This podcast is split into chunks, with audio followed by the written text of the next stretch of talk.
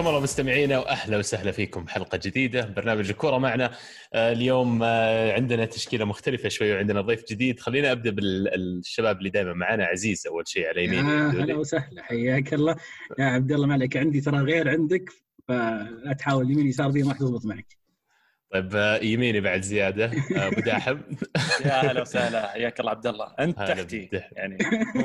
اسمع أنا لو مكانك انتقي الفاضي لأن اليوم أنا قاعد لا لا. فيمكن أفصلك من المكالمة الحين فروقنا. كمان كمان عندنا الضيف اليوم جاينا من بودكاست كشكول للتقنيه واحد من الشباب اللي دائما أتواصل معاهم ويتابعنا من زمان على الكوره معنا ولكن قصر حظنا إنه ما حصل لنا فرصة نستضيفه من قبل آه، المهندس بدر الناصر. حياك الله حياك الله. الله يحييك أبوي وشكرا للاستضافه الله يخليكم ان شاء الله يكون بديل آه، مناسب. ما احس الدنيا. ما راح أقول لك بديل لأن الأمانة دائما كثير تصير بيننا إحنا نقاشات و discussions بعضها حتى ما تكون على تويتر في الملأ بين ال inbox. فاليوم أنا متحمس نطلعها للجمهور الكورة معنا إن شاء الله حبيبي. الله يعطيك العافية. نبدأ طيب أول شيء نبارك ليفربول اللي يعني قبل الحلقة أقول العزيز بيجون ناس كثير بيقولون نطالب باعتذار وأعطوهم حقهم ولا غيره لكن فعلا ليفربول يحقق لقب الدوري الإنجليزي لأول مرة من 29 سنة تقريبا. ويعني مو بسالفة بس تحقيق اللقب بعد الغياب الفترة الطويله هذه الطريقة اللي حققوا فيها اللقب كم من رقم قياسي كسروه في ال run هذا؟ آه، يقال انه في التاريخ الحديث قد يكون أسرع من حسم لقب الدوري الإنجليزي وحتى لما يجي على بالي سيتي يوم فاز هذيك السنة آه، يوم مورينيو يدرب مانشستر يونايتد جاب الثاني. عزيزي تهيأ لي ما حسموا بنفس السرعة ولا أنا غلطان؟ أعتقد إنه السيتي لما حسمها كان باقي له خمس جولات. آه، أما ليفربول الآن باقي سبع جولات. ولسه في إمكانية إنهم يعدون حاجز ال 100 نقطة. ما ذكرت موسم تاريخي ولما تفكر فيها اللي اللي سواه ليفربول والانجاز الكبير اللي سواه امتداد للشغل اللي صار المواسم الماضيه إنك تخسر الدوري الموسم الماضي ب 97 نقطة ما هو بشيء عادي ابدا وتفوز بال Champions League لا تنسى إنه قبلها خسر نهائي ال Champions League فالفريق يصل إلى مراحل متقدمة ولا يصيب الإحباط يرجع يكمل وينهض ويحقق شيء احسن أحسن وأفضل من اللي قبله. فتحية كبيرة للمنظومة بشكل كامل بقيادة كلوب طبعا. الأسماء اللي عنده وتوظيفهم والإدارة اللي عرفت تختار المدرب المناسب لبناء هذا المشروع. فعلا مبروك لكل لكل ليفربول يستاهلون. عاد يقول لك سبع مباريات باقي على نهاية ال Premier League يوم يحقق ليفربول اللقب. الأفضل آه، record بعدهم كان آه، لإيفرتون في عام 84 85 وكذلك كان الظاهر نفس الشيء مانشستر سيتي 2017 18 ومانشستر يونايتد آه، تخيل 1907 1908 و2000 2001 وكلهم كان باقي لهم خمس مباريات قبل نهاية الدوري يوم حسموا اللقب. فإنك تسوي بالطريقة هذه اليوم قد يكون أصعب حتى من أيام مضت ولا في العصور القديمة زي ما تقول. المخيف في الموضوع إنه يبدو لي هذه كأنها بداية الطريق بس ليفربول. ولا إيش رأيك بدايه؟ آه بالضبط. أنا يعني شفت يمكن تصريح لكلوب آه في بداية أول ما جاء المؤتمر الصحفي حق التقديم كلوب آه لليفربول آه، تكلم قال إنه آه، أحتاج من جمهور ليفربول وكل يعني أعضاء ليفربول الإدارية الصبر. والنتائج راح تجي مع الوقت. وفعلا يعني الآن بعد مرور يمكن ثلاث أو أربع أو حتى يمكن السنة الخامسة آه، بدينا نشوف آه، كلوب اشتغل على فريق ثقيل. ثلاث بطولات لحد الآن. وأعتقد أن ليفربول بشكل كبير يعني إذا ما حقق برضه بطولة يمكن هذا الموسم زيادة. السنة الجاية والسنة اللي بعدها راح يكون منافس شرس وتستمر البطولات بالنسبة لهم. بدر أنت شميولك في إنجلند؟ أنا قديم أنا نيوكاسل. أجل عاين آه، خير الحين. إي جاي الحين أتفرج الحين. عشان كذا صير صاير محايد أكثر مع المستوى حق نيوكاسل الحين. لا عاد راجعين الحين مع الاستحواذ الجديد. نيوكاسل شكله وضعهم بيصير كويس أيه. ويعني ليفربول قد ما نوصفهم ونبارك لهم. يعني أنا أعتقد كثير جتنا إحنا comments وأسئلة من قبل على موضوع كلوب وإقالته من غيرها، هل كنت مؤمن إن كلوب الرجل المناسب اللي راح يسوي العمل الجبار اللي صار على أساس يوصل ليفربول؟ وهل هو الرجل اللي بيكمل معهم للخطوات القادمة؟ والله شوف أنا أحس إن المشروع الأساسي الآن ما اكتمل بالنسبة لهم، الآن في جوع للبطولات والأشياء اللي يحققونها. الفريق متطور. الشيء الوحيد اللي بين إن قوته يوم طلع كوتينيو تصرف في التفاعل اللي سواه آه، كلوب أثبت إن الرجل يعني عنده تصور كامل للفريق وعارف وش يبغى يشتغل عليه. يعني ما على طول راح طلع كوتينيو راح جاب واحد ثاني مكانه. لا شاف وش النقص رتب أموره عدل خطة عدل تفاعل الناس غير خطط. غير مهام بعض اللاعبين. فهذا يدل إن الرجال عنده تصور كامل. فأنا أشوف إنه لسه في وقت يعني لسه الخطه ما ال program حقهم لسه ما انتهى. المشروع لسه فيه بقية. والدليل على كلامك بعد إن تيمو فيرنر اللي تو راح تشيلسي آه، أعتقد أغلب الصحافة كانوا يقولون إن ليفربول هم المرشح الأول انهم يوقعون مع اللاعب. لكن اللمسة هذه اللي عند كلوب اللي ما يبغى أي لاعب في أي وقت حتى لو اللاعب فنان يبغى لاعب معين تلاقيه بالاسم ويصبر له لين يجيبه هو اللي يمكن خلى ليفربول يوصلون بعد الفترة هذه. اعتقد أعتقد اللي أحد الأشياء اللي سمعت إنه يعني هو يناظر اللاعب ويناظر وش اللي حول اللاعب يناظر هل هو كيف كيف حياته برا الملعب وجوا الملعب عشان يكون يلائم الفريق مع بعض فأعتقد إنه كان في تدخلات من أخو اللاعب في مرحلة المفاوضات الأخيرة اللي خلت يذبح الموضوع ويقتل الموضوع أساسا. عاد تشوفون الموديل اللي سووه ليفربول الآن في البناء طويل الأمد هو الموديل اللي ممكن يستفيدون منه الأندية الأخرى اللي يبغون يرجعون لل Champions ولا يبغون ينافسون على لقب ال Premier League ولا اللي صار بالنسبة لليفربول شيء one off يعني توفقوا في كم من شيء صار في نفس الوقت وهو اللي أدى لنجاحهم هذا. وأعتقد ليفربول صراحة يعني بالعكس ما اشتغل كذا بس كان عندهم نظرة واضحة وخطة مدروسة بشكل واضح. الصبر على كلوب وأنا أنا من الناس اللي كنت انتقد كلوب كثير في في أول موسمين. أو حتى الموسم الثالث. لكن آه، للأمانة بكل وضوح الإدارة كان عندها تصور واضح وكانت ترى النتائج وصوله إلى نهايه Champions League وخسارته يعني كان مجرد خطوة في الطريق الصحيح وليس فشل. نفس الشيء طبعا الموسم الماضي بعدد النقاط الكبير. فأكيد إن التصور واضح وأعتقد إذا استمرت نفس الإدارة على نفس المنهج ونفس وجود كلوب ليفربول خمس سنوات قدام جمهور ليفربول يكون من أسعد الناس في عالم كره القدم يعني راح يستمرون استحواذهم على كثير من البطولات راح تشوفهم يكررون الفوز بالدوري وال Champions League وبطولات الكاس. فواضح إن الفريق يعمل النادي بشكل عام يعمل بتكتيك واضح. طب من جانب آخر خلينا نسأل what's next الحين بالنسبة لليفربول لو أنت المدير الرياضي في ليفربول ولا المدير التنفيذي في النادي وش الخطوات الجاية؟ هل لازم تجدد في الفريق؟ هل لازم لاعبين من اللاعبين الكبار اللي أنت معتمد عليهم تمشيهم وتجيب غيرهم؟ كيف تخلي الفريق هذا يتطور إلى الخطوة اللي بعدها ومين يمكن ال targets الاثنين أو ثلاثة القادمين اللي ليفربول توقع شغالين عليهم؟ آه، بدر عندك والله شوف أنا حاليا نشوف إن هم في حاجة يعني في أحد التصريحات آه، اللي قد سمعتها لكلوب يقول إن إحنا لازم كخطة مستمرة لازم في فهو يبغى يضخ دماء جديدة في خطين الأساسيين. آه، السنة الماضية ضخ يعني تقريبا الهجوم الدفاع والحراسة تقريبا ارتاح منهم. فهو جالس يفكر الحين في الخطوط الأمامية.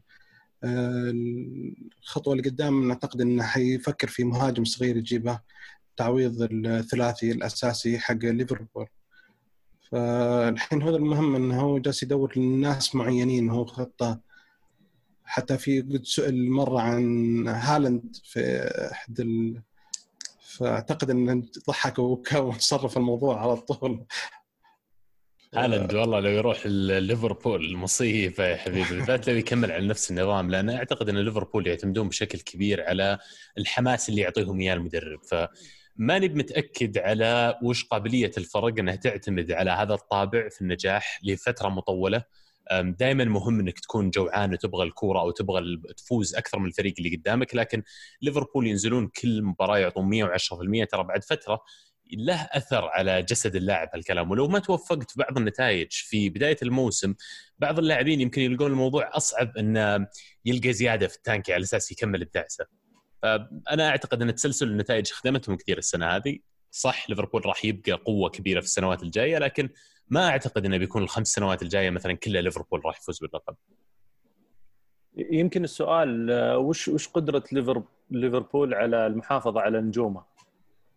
يعني بالأخص ماني وصلاح. هل هل تعتقدون أو تشوفون إنه ماني وصلاح مستمرين على الأقل الموسم القادم؟ أنت مدريدي تشيلهم؟ يعني أنا يعني السؤال ممكن اعطيهم أعطيهم بيل وخيمس بيل مسكين. اللي يبون واسكو فوقهم. عبد الرحمن أشوف السؤال. هل الآن ليفربول في نادي ثاني جاذبيته أقوى من ليفربول؟ إذا أنت في ليفربول اليوم وأنت قاعد تحقق الانجازات هذه وفي علاقة قوية جدا مع اللعيبة مع المدرب. وطبعا دائما أوقات الفرح والبطولات تزيد تزيد اللحمة بين اللعيبة وبين الإدارة وبين مع المدرب. فهل في نادي الآن يستطيع أن يجذب اللعيبة هذه بشكل أقوى من ليفربول؟ فيه. ممكن تشوف ماني صراحة يطلعون. اي ريال طيب مدريد اسال مين وبرشلونه النادي؟ أوكي. إيه من هو؟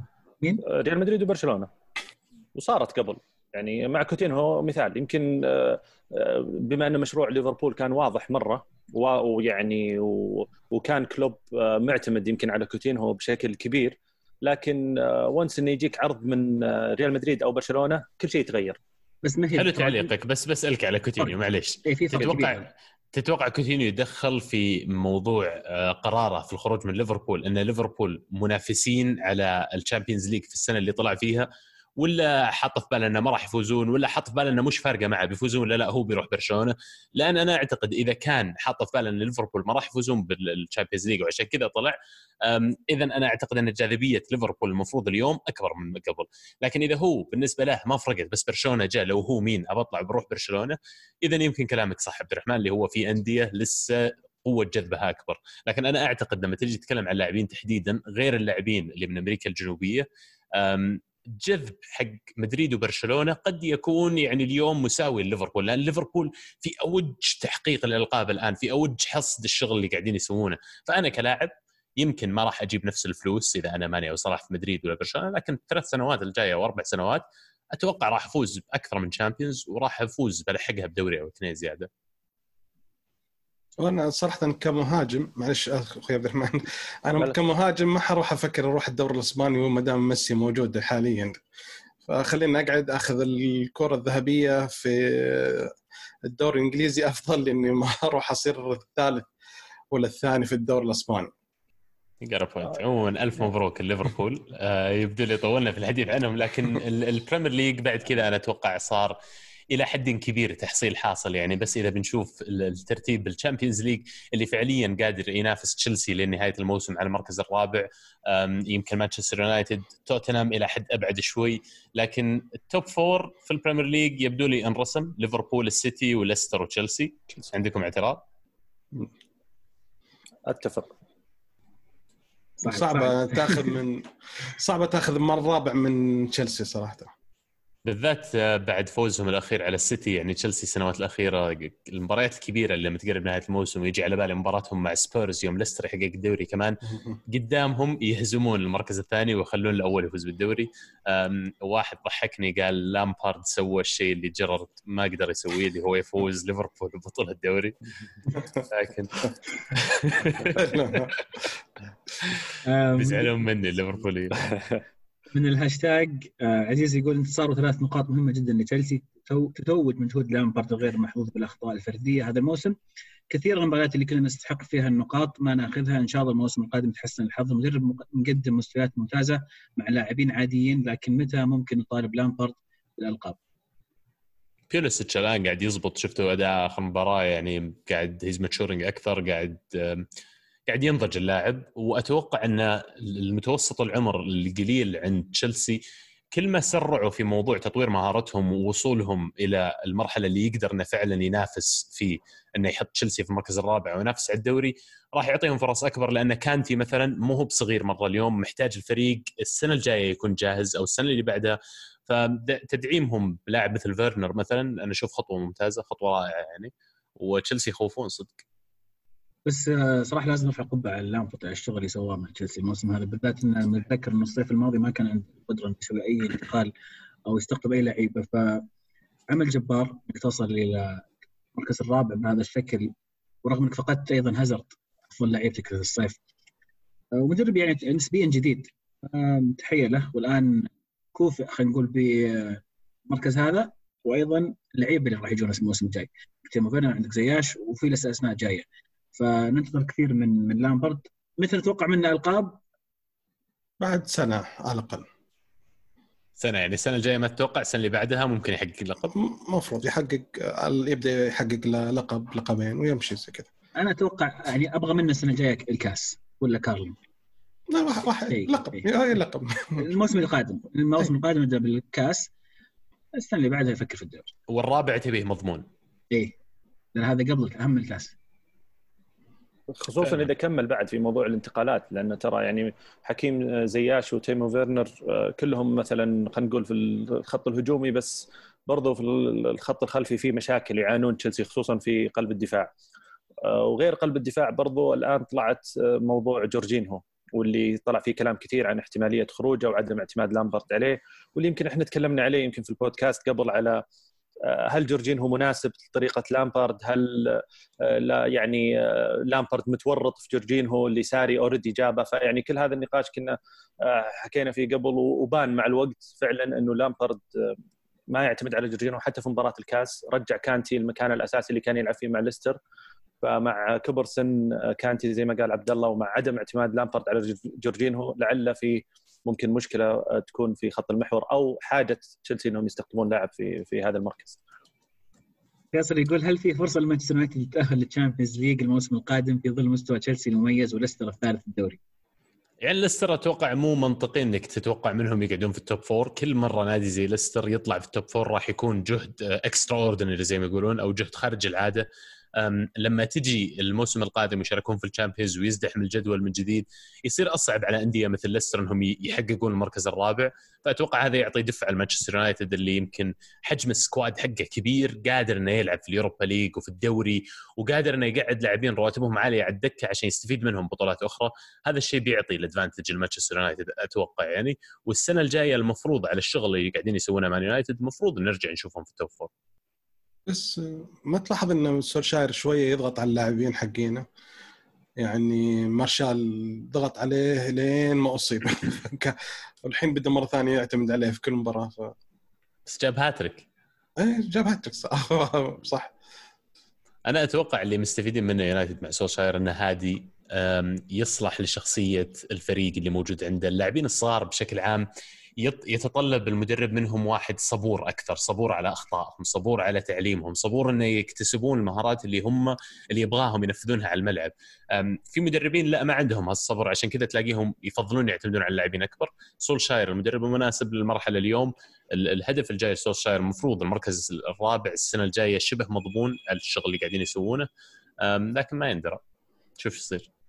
هذا سول- سولشاير كلمة ترى. لا شكله ألمو ألمو يعلمه آه، من الهاشتاج دحم يقول أيوه يا ألمو أبو عابد تقولون لي السيتي حسابيا إيش؟ يا أخي مو إحنا اللي نقول حسابيا. الموضوع ما في وين يعني الخطا الأسبوع الماضي. ليفربول يتعثر من. كريستال بالاس كريستال بالاس صعد صقعوهم أربعة ليفربول. وبعدين يجي السيتي يفوز على تشيلسي ولا مشت. يعني كانت تشت... وأنا ودي المو موجود اليوم صراحة لكن حتى في في التليجرام ما خلاكم أبو عابد. والله شو تسوي؟ ذاك اليوم هذا هذا ال- ال- الحسابيا كان كذا الوضع وإحنا بس نحط السيناريو وقلنا في الأخير ترى أنا أتذكرنا قلنا في الأخير إن السيناريو الواحد في المية هذا. انسون يقول مبروك للريدز بطل الدوري وكمل وكمل سيناريو يا المو. ما سمعت النكتة الجديدة آخر مرة حقق مانشستر يونايتد ال Premier League أيام أبو ظبي الرياضية. خلينا نقول لكل لكل اللي نتفات على المو خلينا نقول الحين عشان يجي الأسبوع الجاي خلاص مصفرين عاد يقول لك يعني أنا ما أدري إذا أقول لكم الأرقام اللي كسروها ليفربول لكن غير موضوع إنهم فازوا باقي سبع مباريات ليفربول فازوا على كل فريق في ال Premier League وهم قاعدين ياخذون الدوري. يقول لك الفريق التاسع للآن اللي قدر يسويها. شيء آخر قدروا يسوونه كسروا الرقم السابق لأطول سلسلة انتصارات على ملعبهم. والرقم هذا من قبل كان ليفربول بعد في عام 72 21 انتصار. السنة هذه 23 انتصار متوالي على ملعبهم. هبال يا عيال يعني. طبعا باقي تستمر أكثر فريق فاز في عقود مختلفة بالدوري. أه، أفضل بداية في الدوريات الكبرى بالنسبة للدوري. أكثر نقاط ممكن الآن يجيبونها أكثر نقاط في أه، ال Premier League على مدى 38 مباراة. نشوف الآن إيش بيصير معاهم بقى خبر أخير صراحة أنا ما كنت بقوله كنت بأفصل يا عزيز إذا اضطريته بس لكن ديفيد لويز جد- جدد لأرسنال آه، لمدة سنة أخرى. أرسنال اختار خيار تفعيل أو فعل خيار تجديد العقد لمدة سنة إضافية. أنا ما ودي نتكلم عن الموضوع بس نعدي اللي بعده.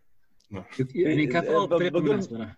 وش كاف يقول بطريقة مناسبه. يعني على أداء الأخير يعني وجهوده.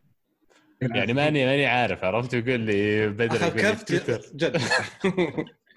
يقول ورا مجددين له. طيب؟ قلت له والله كذا. حاشا فلوس okay في معلومة قريتها بس واحدة خاصة بالموضوع. تسمح لي أبو عابد؟ هي أكيد تفضل. يقول لك إنه وكيل أعمال ديفيد لويز هو نفسه وكيل أعمال كوتينهو.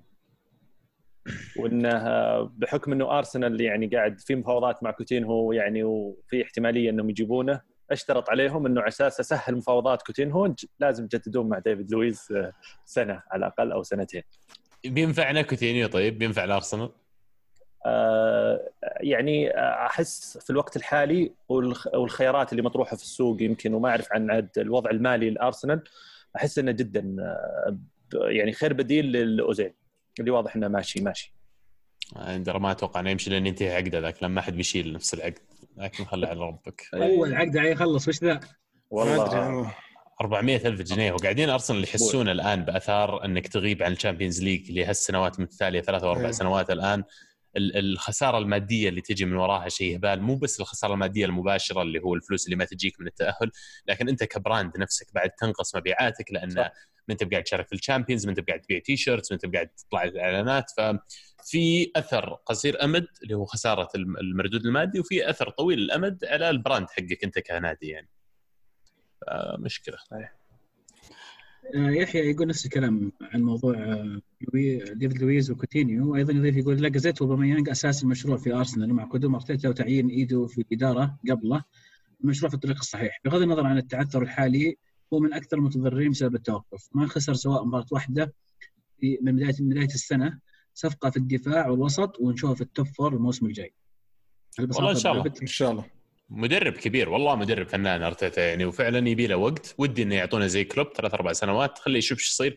ما راح يصير اردى من اللي كان قبله وفريقك يبغى له إعادة بناء. لكن بس على نقطة أوباميانج ولاكازي أنا ما أعتقد إن أوباميانج راح يكون في الصورة طويلة الأمد لارسنال آه ودي اللاعب يبقى من أفضل المهاجمين أنا أشوف الدوريات الكبرى لكن الآن لما أشوف وضع الفرق اللي أكبر من أرسنال اليوم برشلونة مثلا محتاجين مهاجم آه، ممكن نشوف مدريد ينزل يشتري مهاجم فما أعتقد في خيار أنسب من أوباميانج كمردود أهداف مقارنة بقيمته المادية. يعني هو لقطة اليوم أنا أشوف بالنسبة لأي نادي جاهز يبغى ينافس السنة هذه. بس كذا Premier League. ال FA Cup آه، واضح من زمان ما قدمت يا عبد الله إي والله؟ لكن ما ليه صح؟ ليه؟ بادي بالدوري الانجليزي أوكي توني فهيت والله بس متحمس عشان ليفربول. ودخلنا سبحان. الله تحمس ليفربول. اسلم أفي كاب أيوه. الاف اي كاب اللي كنت بقول إن الجولة صارت ال- الفرق الأربعة اللي عليهم الكلام الثقيله هم اللي تأهلوا وتمت قرعة السيمي فاينل راح يصير السيمي فاينل بين مانشستر سيتي وأرسنال واللق الآخر بين تشيلسي ومانشستر يونايتد. مشكلة إحنا ما غير نطيح في السيتي. يا سيتي يا بايرن هي ما فيها. هذه والله العظيم هذا اللي جاء في بالي صدق. اشوفنا منه في الدوري الألماني بعد. بس شوف سيبايوس أهلكم يعني 40 مليون نعم. تشيل. نعم أنا والله لا، خسارة هذا. عيال المدريد كلهم مش حماس الأسبوع هذا كلهم.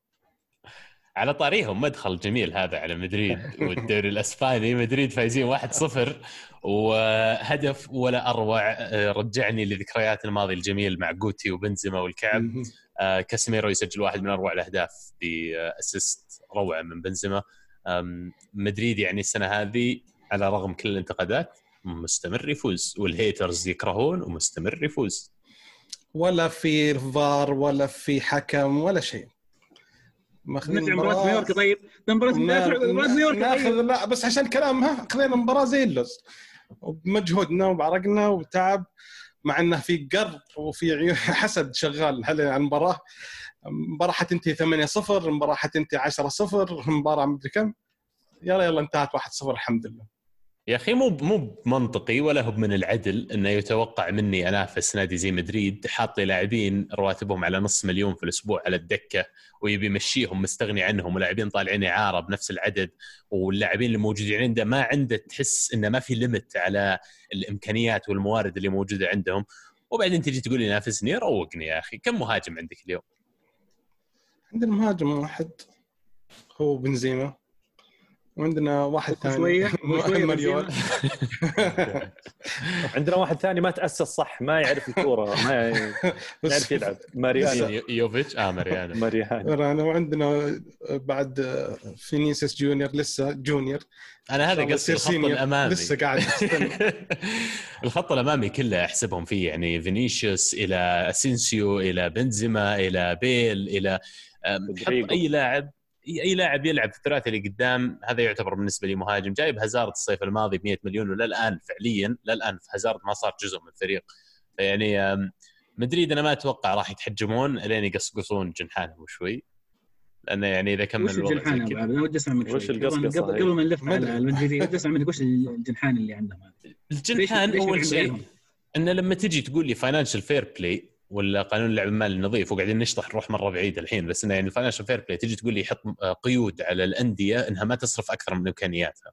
طيب مين اللي يحدد كلمة إمكانيات؟ لما يجي نادي زي ريال مدريد مثلا يقدر يقترض مبلغ 400 و500 و600 مليون يورو يصير ديون عليه وأكثر في بعض الأحيان وتجيك نادي آخر زي أتلتيكو مدريد مثلا فعليا ما يقدر يقترض إذا ما كان المشروع على شيء طويل الامد زي بناء ملعب أكثر من 100 200 300 مليون يورو وتطلب منهم إنهم يتنافسون في نفس الدوري ولا على نفس اللقب ما هو مدريد يقدر مرة ثانية إنه يجيب ست مهاجمين طراز أول عيار ثقيل يلعب ثلاثة ويقعد ثلاثة في الدكة وما فرقت معه لأنه سنويا قاعد يدخل مبالغ مادية كبيرة جدا. فأنا باعتقادي قصقصه الجنحان إنك تجي تقول ما علي من أنت كم مواردك المادية. في زي سقف للصرف اللي تقدر تصرفه. مثلا نقول مبلغ منطقي زي 100 ولا 200 مليون.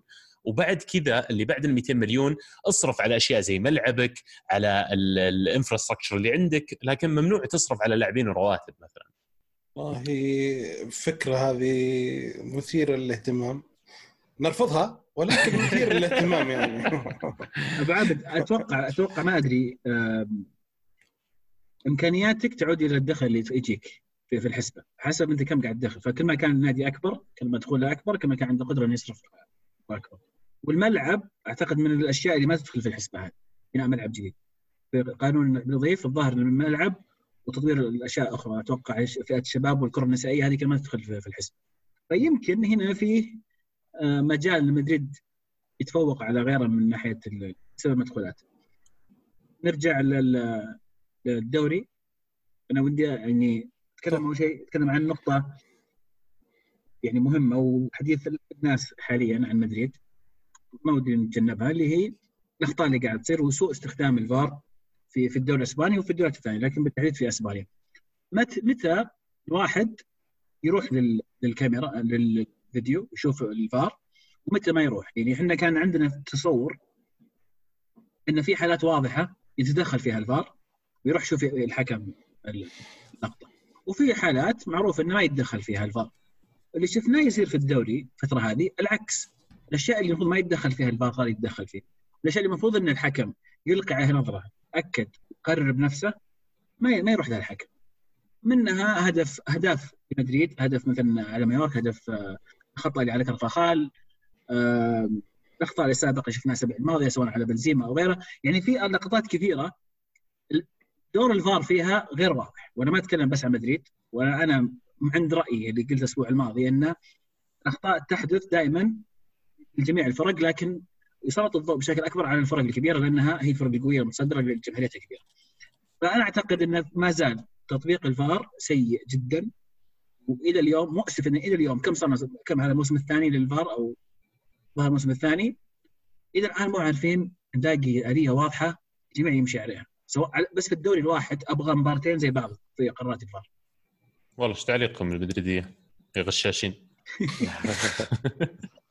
ابدا أنت أخوي عبد الرحمن تفضل مهندس بدر لا لا لا لا جو أهيد فشوا مني والله شوف أبوي أول ما بدأ الفار إحنا الهدف الأساسي اللي كنا متوقعين منه إنه إذا في لقطة ما شافها الحكم وإن الفار شافها المفروض يتدخل فيها. إلا مثلا يعني شيء سريع جدا يعني يتكلم عن آه، وش حتى لما لقطات يعني في بعض المرات حتى يعني مصيدة التسلل هذه نخليها على جنب تعرف مو مو مو بوقتها بعض المرات. ولكن المشكلة الأساسية لما تكون في لقطات واضحة جدا وتطلب من الحكم يشوفها والشاشة تشوفها والمشاهدين يشوفونها والحكم يقول لا ما أبغى أشوف الفار أنا رأيي مقتنع فيه. فحنا هذه المشكلة. في بعض اللقطات مرة واضحة جدا ما الحكم يقول ما أبغى أشوفها خلاص أنا رأيي يمشي. وفي بعض المرات يعني في لقطة معيدية جدا يقول لك حكم لا معلش بروح إذا بروح ثلاث دقائق عشان يروح يشوف لقطة يعني ما تستاهل أصلا ما هي بذيك الخطورة أصلا اللي فيها. فصدق هي المشكلة إنه ما في ثبات ولا في فهم واحد للدوري نفسه حكام الدوري فيه. وهذا يدل على صراحة على سوء التحكيم أساسا. في لقطات إحنا كمدريد استفدنا منها وفي لقطات يعني ما استفدنا منها. وأحلى شيء صراحة انبسطت فيه يوم طبقوا الفار في ال Champions أول فار كان لنا إحنا فمرة كان حلو يعني يعني الحمد لله. يعني كان شيء حلو إنه يثبت إنه ألغي الهدف بالفار ألغي. ف في أشياء يعني في لقطات زي اللي صار كلاسيكو. ضربة واضحة جدا على فران وحتى الآثار والدمان صب وزي كذا والرجال يقول أنا ما شفت شيء. فأكثر من كذا وش تبي يعني؟ الفار جابوها اللقطات جابوها. حتى الولد حق جمع كور شاف اللقطة قال بلنتي حكم. وهو برشلوني. فايش تبي أكثر من كذا يعني؟ اذا إذا إذا بنتفق على شيء يخص الدوري الإسباني خصوصا يعني بحكم يمكن إن متابعين أكثر الدوري الإسباني التحكيم الأسباني سيء. نعم. هذا في كبداية نتفق عامة سواء قبل الفار بعد ال VAR still التحكيم الأسباني سيء. هذا رقم واحد. رقم اثنين بغض النظر عن إني مدريدي أه، مدريد وبرشلونة زي واحد كان كاتب في تويتر قال أنا يعني تويتر ما أدخله إذا كان في مباراة مدريد وبرشلونة. يطفشوني ويكرهوني في الكورة. ف ف فإحنا نشوف مثال حي للوضع اللي صاير بين الفريقين سواء كجمهور فما بالك بالوضع اللي يصير هناك بالناديين نفسهم. ففي رهبة وفي خوف من الحكام تجاه هذا الفريقين. والأخطاء دائما تصير التركيز عليهم. لا لأن مدريد آه، ممكن صار استفاد من الفار في الخمس مباريات اللي بعد بعد التوقف. آه، صار في حالة حالتين كان مفيد. إيه، ممكن إيه عشان لا ينتبهون بس الحين يحسبون عليك ترى يقول لك كل مباراة فيها متصدرين الحين. لا لا إيه. متصدرين خلهم ينتبهون ما طيب. أي أقول لك إيش اللي يسويها اسوء هذه السالفة بالضبط بالتحديد انه بعد ما بدأ الدوري بعد التوقف برشلونة كان متصدر بفرق نقطتين عن مدريد. وبعدين صارت سلسلة الأفلام هذه المباريات الماضية والآن مدريد متصدر بفرق نقطتين. فيعني عشان كذا الأحداث هذه يصير عليها زي ما تقول عدسة مكبرة. بالضبط. طيب، ودائما يصير في في وضع الفريقين. والمشكلة إن هي كانت بعد الفار وعشان كان بعد التوقف وعشان كان برشلونة متصدر. بينما لو لو بنجي مثلا نتكلم بعقل أو منطق ونجيب لستة وش الأخطاء اللي صارت من بداية الموسم واللي أثرت على نتائج مدريد ضد مدريد وش الأخطاء اللي صارت لبرشلونة وكانت لصالح برشلونة بنجيب نلقاهم متفاوتين أو فرق خطأ أو خطأين. زي ما ذكر يمكن بدر إنه في مباراة الإياب كان في بلنتي واضح لبرشلونة ضد مدريد آه، يعني لو فاز فيه مدريد كان حتى فارق من قبل التوقف ويمكن فرق بعدها. فهي أنا بالنسبة لي أعتبرها شخصيا والله ما أحب ولا هو بني عشان يعني بسوي فيها أو شيء لكن شخصيا والله ما أحب أتكلم عن التحكيم كثير ولا أحب إنه يصير فيه تركيز عن التحكيم. إذا إذا مدريد استفاد من التحكيم أو مدريد على قولتهم نادي الحكومة وفرانكو بين الشوطين ما كان في آخر عشر سنوات مدريد ما أخذ دوري إلا مرة واحدة أو أو صح. أو مرتين. يعني في شيء يعني واضح نعم. وفي شيء ثاني لو إن قلنا إن الفار مع ريال مدريد حيكون مع ضد برشلونة. مو هو مع ريال مدريد بس. كان كان في المباريات اللي صار فيها تعادل وصار فيها المباراتين اللي تعادل فيها برشلونة. كان دخل ألغي هدف عليه لهم طرد ميسي بكرت أحمر على دخوله مع لاعب دعس اللاعب ثاني. هذا كل ممكن. هذيك لو إنه صارت فعلا دخل الفار على أشياء بسيطة جدا و ورتفعت ضده هذيك نقول والله الفار شغال مع ريال مدريد. وبعدين بلنتي ضد بلباو. عشان أنسحب في اثنين دخل وتشقلب وصف بلنتي عشان ما أتكلم عن البنتي لا تخلينا طيب خلينا نجي نتكلم عن عن عن الكورة. يلا. مدريد تصدر. وجهة نظري وأبغى أسمع رأيكم فيها.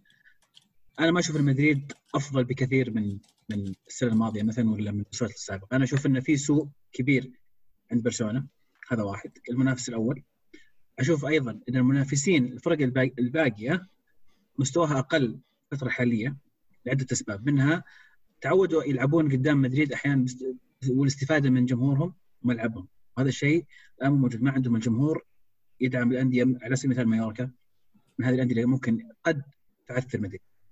الشيء الثاني ال- الدكة اللي عند مدريد جاهزية اللعيبة وإنك تقدر تنزل خمس لعيبة من الدكة بالنسبة لريال مدريد غير تنزل خمس لعيبة من مايوركا آه، ليفانتي ولا أي فريق ثاني. الخمسة اللي عند مدريد زي ال 11 اللي في الملعب. الخمسة اللي عند آه، سلتا فيجو مثلا مو نفس الخمسة اللي في الملعب. هذه هذه نقطة ثانية. الشيء الثالث اللي ما هذا ممكن يكون شوي شاطح فيه لكن المدريد لما يلعب في سانتياغو برنابيو ويكون تحت ضغط جمهوره أحيانا يقلب ضده. وهذا الشيء من الأشياء اللي كان يستفيد منها الفرق الثانية لما يلعبون في سانتياغو. انه يكون جمهور ريال مدريد آه، يبدأ يتوتر ويتنرفز من المستوى يكون النتيجه مثلا 0 0 ويبدأ التصفير ويؤدي إلى أن مدريد يتوترون سواء لعيبة أو فريق بشكل كامل وتضيع عليهم ثلاث نقاط. فهذه عدة عوامل أنا أشوف انها لها دور رئيسي لما مدريد حاليا متصدر ما أقول لك الفريق سيء أقول لك فريق كويس لكن ما هو أفضل نسخة لمدريد شفناها الفترة الماضية نعم اضف إلى ذلك تحية كبيرة إلى بنزيما. صراحة صراحة مدريد كان محتاج شخص يوقف ويشيل الفريق على اكتافه وفعلا كريم بنزيما فاجأنا. فاجأ يمكن المدريدية قبل غير مدريديه المستويات اللي يؤديها وكيف إنه فعلا في كل مباراة إما يسجل إما أسيست. بنزيما عانى كثير في الفترات الماضية مع ريال مدريد. من بدايته أيام وجود هيغوايين كيف كان ينافس هيغوايين على الخانة إلى قدوم رونالدو وكونه كومبارس لرونالدو. لازم يساعد رونالدو طول الوقت. لازم دائما يكون اللاعب المساند لرونالدو. الآن أول مرة هو ال هو ال- النجم. يعني حتى مع قدوم هازارد ما زال هو الشخص اللي يعتمد عليه. راح يكون نجم مدريد. وفعلا لما احتاجوه مدريد في هذا الدور الرجال كان في الموعد. وفعلا كل مباراة تشوفه يا يهدف يا يسد يا اسيست اللي قاعد يسويه صراحة يستحق عليه التحيه يمكن أنا إذا ودي أسألكم قبل ما نطلع من الموضوع عزيز وعبد الله. يعني ودي أسمع من أشخاص غير مدريديين فيما يتعلق بزيدان. بالإضافة إلى كلامك عزيز برضو أنا أعتقد زيدان له دور كبير جدا حتى في عملية التدوير. يمكن أفضل مدرب يطبق موضوع التدوير زيدان. الثقة زرع الثقة في اللاعبين. آه، يعني إنك تمشي على طريقة معينة أو تغير طريقتك بناء على الفريق المنافس. كل هذه الأفكار يمكن إحنا شوي مدققين عليها لأنه نتابع مدريد بشكل أدق. لكن السؤال السؤال اللي ودي أسمع يعني آه، أسمع منكم كغير مدريديين إنه هل أنتم ترون زيدان إنه يعتبر من أفضل خلينا نقول ثلاث مدربين في العالم؟ أو ليش؟ أو إذا بسأله بطريقة ثانية ليش لما نتكلم عن المدربين ما ينذكر زيدان من كثاني أو ثالث اسم من المدربين ال- ال- الأفضل في العالم؟ أتوقع تكلمنا كذا مرة قبل عن نوعية المدربين واختلافهم فالنقطة اللي تنجح زيدان أكثر من أي شيء ثاني اول إنه كان لاعب سابق لاعب على أعلى ليفل فجرب شعور اللاعبين في جميع الأندية الكبيرة هذه في جميع البطولات الكبيرة وعلى جميع الأصعدة والمستويات. الشيء الآخر إن اللاعبين يحترمونه ولما يقرر يسوي شيء كلمته تسمع وتحترم. لكن لما أجي أطالع في الجانب الآخر على موضوع التكتيك وعلى موضوع مقارنته بمدربين آخرين يعتبرون ضليعين في موضوع ابتداع الخطط ولا ال systems الجديده على أرض الملعب ما أشوف اللي زيدان قاعد يسويه شيء مخترع ولا شيء جديد، الشيء الوحيد اللي قاعد يضبطه أكثر من غيره أول شيء المداورة، فلما أجي أشوف مباراة زي مباراة إسبانيول آه، فينيسيوس جونيور أهم مهاجم في مدريد في المباريات الأخيرة يحطه على الدكة في المباراة هذه، والشيء الآخر اللاعبين احترامهم لقراراته والاشياء اللي يسويها هذه يعطيه دعم أكبر. فمثلا فينيسيوس الآن صار ما زال عنده جوع فيحط في باله إنه حتى لو أنا كنت أفضل لاعب في مدريد مباراتين ولا ثلاث مباريات على التوالي مو معناته المباراة الرابعة راح ألعب. لكن في المقابل ممكن يعني يتصادم مع بعض اللاعبين وهذه مثال عليها اللي صاير له مع بيل. يقال آه، خبر طلع قبل يومين أو ثلاث أيام إن الموضوع وصل إلى كونه شخصي ما بين بيل وزيدان. يعني اختلافهم خلاص لا عاد يمكن اصلاحه زي ما يقولون. مع إنه لعب أساسي مباراة مايوركا عاد بس ما يفيد في, في, في ما في تفل ما يفيد في بيل والله. توافق نفس الشيء انك تعتقد إن بيل مختلف معاه إلى إيه. حد كبير؟ اي واضح. ها؟ أصلا حتى بطريقة السلام يعني أبسط الأشياء التبديل لما لما طلع بيل رايح ما كان ناوي يسلم على زيدان زيدان وجهه هناك مد سلم يده صافحه بس لما طلع مثلا لاعبين ثانيين مثلا هازارد طلع راح هو زيدان راح لهازارد وسلم عليه يعني توضح هذه الأشياء يعني ما في ما في دخان على قولتهم من, من غير نار. طولنا يبدو لي في مدريد اسلم أنا كنت بس بقول شيء واحد بالنسبة ل... على زيدان. قريت معلومة من قبل فترة إن خلال 202 مباراة لريال مدريد هو مدربها استخدم 179 خطة مختلفة. فالرجال يعني مو هذا دليل إنه مو بحافظ. على قولهم في يقول في ناس يقول هو حافظ خطة واحدة يدخل فيها ويجيب سبحته ويدعي ربي ويدخل يفوز. حافظ مش فاهم. فهذا بالدليل إنه ما أشوف إنه صراحة كل مباراة يغير فيها شوية. وبعض المرات هذا اللي يخلينا ننهزم الخطط اللي يسويها مرات ما تجي ما تركب صح. بشكل عام ال winning percentage عنده ونسبة الانتصار عالية جدا ويمكن على أساس إنه عنده الحس هذا والإحساس بالمباريات وإيش اللي يحتاجه في كل مباراة هذا اللي يعطيهم ال advantage. على الجانب الآخر من إسبانيا برشلونة يعني اللي وضعهم يكاد يكون مختلف بشكل كبير. ميسي ثلاث مباريات على التوالي الآن بدون ما يسجل لكن رجعت سواريز اللي سجل أول هدفين من بعد فترة توقف راح تكون مهمة بالنسبة لهم. صحيح لما رجع الدوري كمل كانوا متصدرين لكن الآن يلقون نفسهم في المركز الثاني.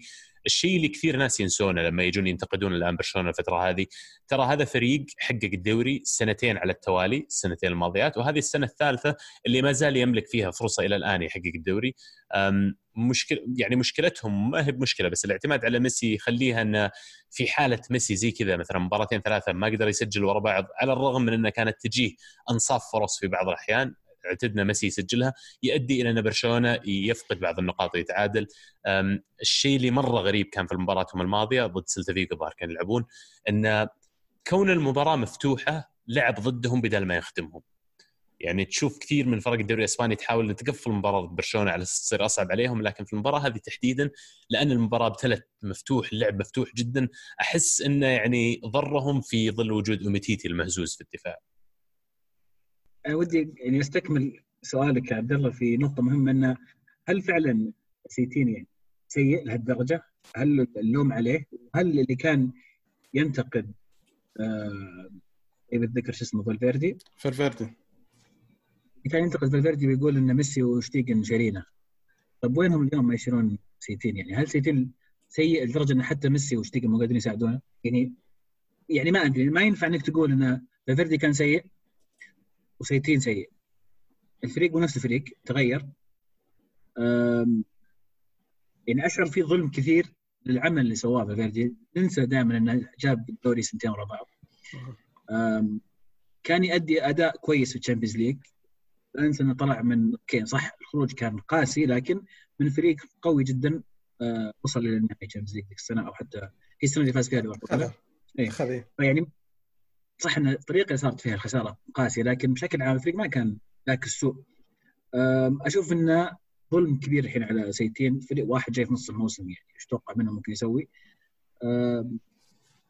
لكن أرجع أقول امتداد للفرق الثانية راجعه من التوقف. أدائها مو بذاك الزود. منها برشلونة. تحية صراحة الهدف اللي سجله سواريز. يعني يدلك إنه مهاجم. عرفت اللي خذ الكره تمر. كيف هداها. يعني لاعب يعرف يدل الباب. من اللعيبة من من التصنيف اللحجي اللي يعرف وين ما كان يعرفون. ترى بس معلش المباراة ترى في مستوى برشلونة كان أفضل من المباريات الثلاث السابقة أو أربعة. يعني في الشق الهجومي الوسط كان في فرق كبير. يمكن عشان وجود فاتي صراحة أنا شفت يعني كم مرة يحاول. أول ما يستلم كوره يدخل يحاول إنه يجيب هدف يحاول يدخل يسوي شيء. إذا قفلت معاه يدور عن ميسي. اللاعبين الثانيين مثل جريزمان مثل آه، الباقيين كلهم أول ما يدخل أول ما يستلم كوره يجلس يناظر يدور وين ميسي بعدين يقرر هل أقدر أعطيه ولا أشوتها ولا زي كذا. فكثير من اللقطات زي جريزمان قدام الجول تجي يناظر يدور ميسي بعدين يلتفت. هل الوقت هذا يكون خلاص الدفاع انتبه وقفل؟ فالمباراة هذه في حسنات بالنسبة لبرشلونة أفضل بكثير. لعبوا شيء حلو. أتكلم عن هجوم والوسط ما أتكلم عن الدفاع الدفاع غير عن أخلي مسؤوليتي من الدفاع لأنه زي ما قال ال- كم كورة خلف المدافعين بسهولة. الهدف الأولاني التعادل الأول سلتفيجو ترى مرة كان ما في إلا مدافع واحد. مهاجمين وثلاثة يركضون ورا مهدين جالسين يحاولون يلحقون الموضوع. شيء شيء صعب مرة. وتتم الكلام هذا فاتي وما أدري إذا عبد الرحمن يوافقني الرأي لكن الشيء اللي خلى أنا بالنسبة لي فاتي ال performance حقه والاداء في المباراة مشجع بشكل كبير الجرأة اللي عنده يا أخي إنه يجي يلف يبغى يسحب اللي قدامه يبغى يجرب يشوت يبغى يجرب يسجل جول يبغى يسوي شيء مو زي ما قلت كل ما جت الكرة ارتفع رفع رفع راسه ودور ميسي. فأنا أشعر اليوم هذا أكثر شيء ينقص برشلونة. اللاعبين الصغار بشكل عام اللي عمرهم تحت 23 سنة لأنهم توهم صغار ما بعد دخلوا زي ما تقول اندقوا من الواقع اللي اللي في اللعبة آه، تلاقيه جريء أكثر. عشان كذا جاي متحمس يبغى يسوي فرق. يمكن لما نشوف هذا الشيء يصير أنا شخصيا لو كنت في إدارة برشلونة راح يخليني أركز أكثر من جديد على اللاعبين الشباب. اللاعبين الشباب يجون جائعين أكثر متحمسين أكثر مستعدين يأخذون مخاطرة بشكل أكبر. وهذا اللي ينقص برشلونة. أنا ما أبغى أروح أجيب لاعب 100 ولا 120 مليون عشان بس ينزل الكورة ويرفع راسه يدور عن ميسي. كل مرة. صح في مرات أو معظم الأحيان لازم تدور ميسي وتعطيه الكورة لكن مدفوع عليك المبلغ هذا لأنك أنت المفروض أن عندك الفرق عن اللاعب العادي تقيم اللحظات اللي أنت ممكن تفيد فريقك بشكل أكبر باتخاذ قرار مختلف عن إنك بس تعطي الكره لميسي اللي في الغالب راح يكون ممسك بثلاثة واربع لاعبين يعني. أتفق معك 100% ويمكن برضو قد تكلمنا عن عن هذا الموضوع قبل. في البودكاست إنه برشلونة فعلا الآن أو المفروض من قبل سنتين آه، يحتاج كانوا يحتاجون التغيير وكانوا يحتاجون إنهم يدخلون اللعيبة الشباب خصوصا إنه أصلا هم كانوا معروفين بالأكاديمية الممتازة. يعني اللمسيه معروف إنها واحدة من أفضل الأكاديميات في العالم. اللي فجأة صارت آه، ما تنتج لاعبين ممتازين ولا لأنه ما صاروا يأخذون الفرصة وأغلبهم اللي يطلع ممكن يروح إعارات ولا يلقى الفرصة في الفريق.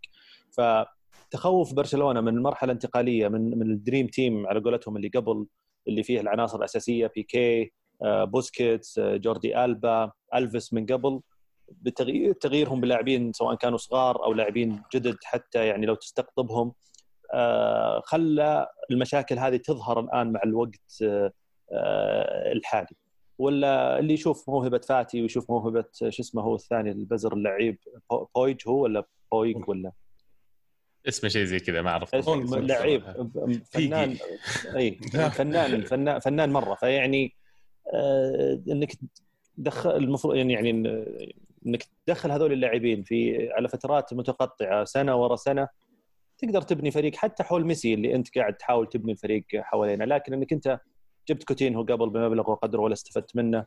الآن جريزمان برضو بمبلغ وقدره وغالبا والواضح إنه ما في استفادة منه. آه محطوط دكه مدخل لاعب عمره 19 سنة بإمكانه. إيه وزعلانين عليه بس عاد.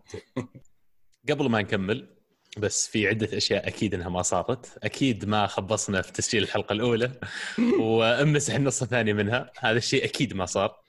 وعلى طاري الأشياء اللي أكيد ما صارت في شيء أكيد إنه صار ويقال إن تمت صفقة انتقال آرثر من برشلونة إلى يوفي وفي المقابل انتقل بيانيتش من يوفي إلى برشلونة.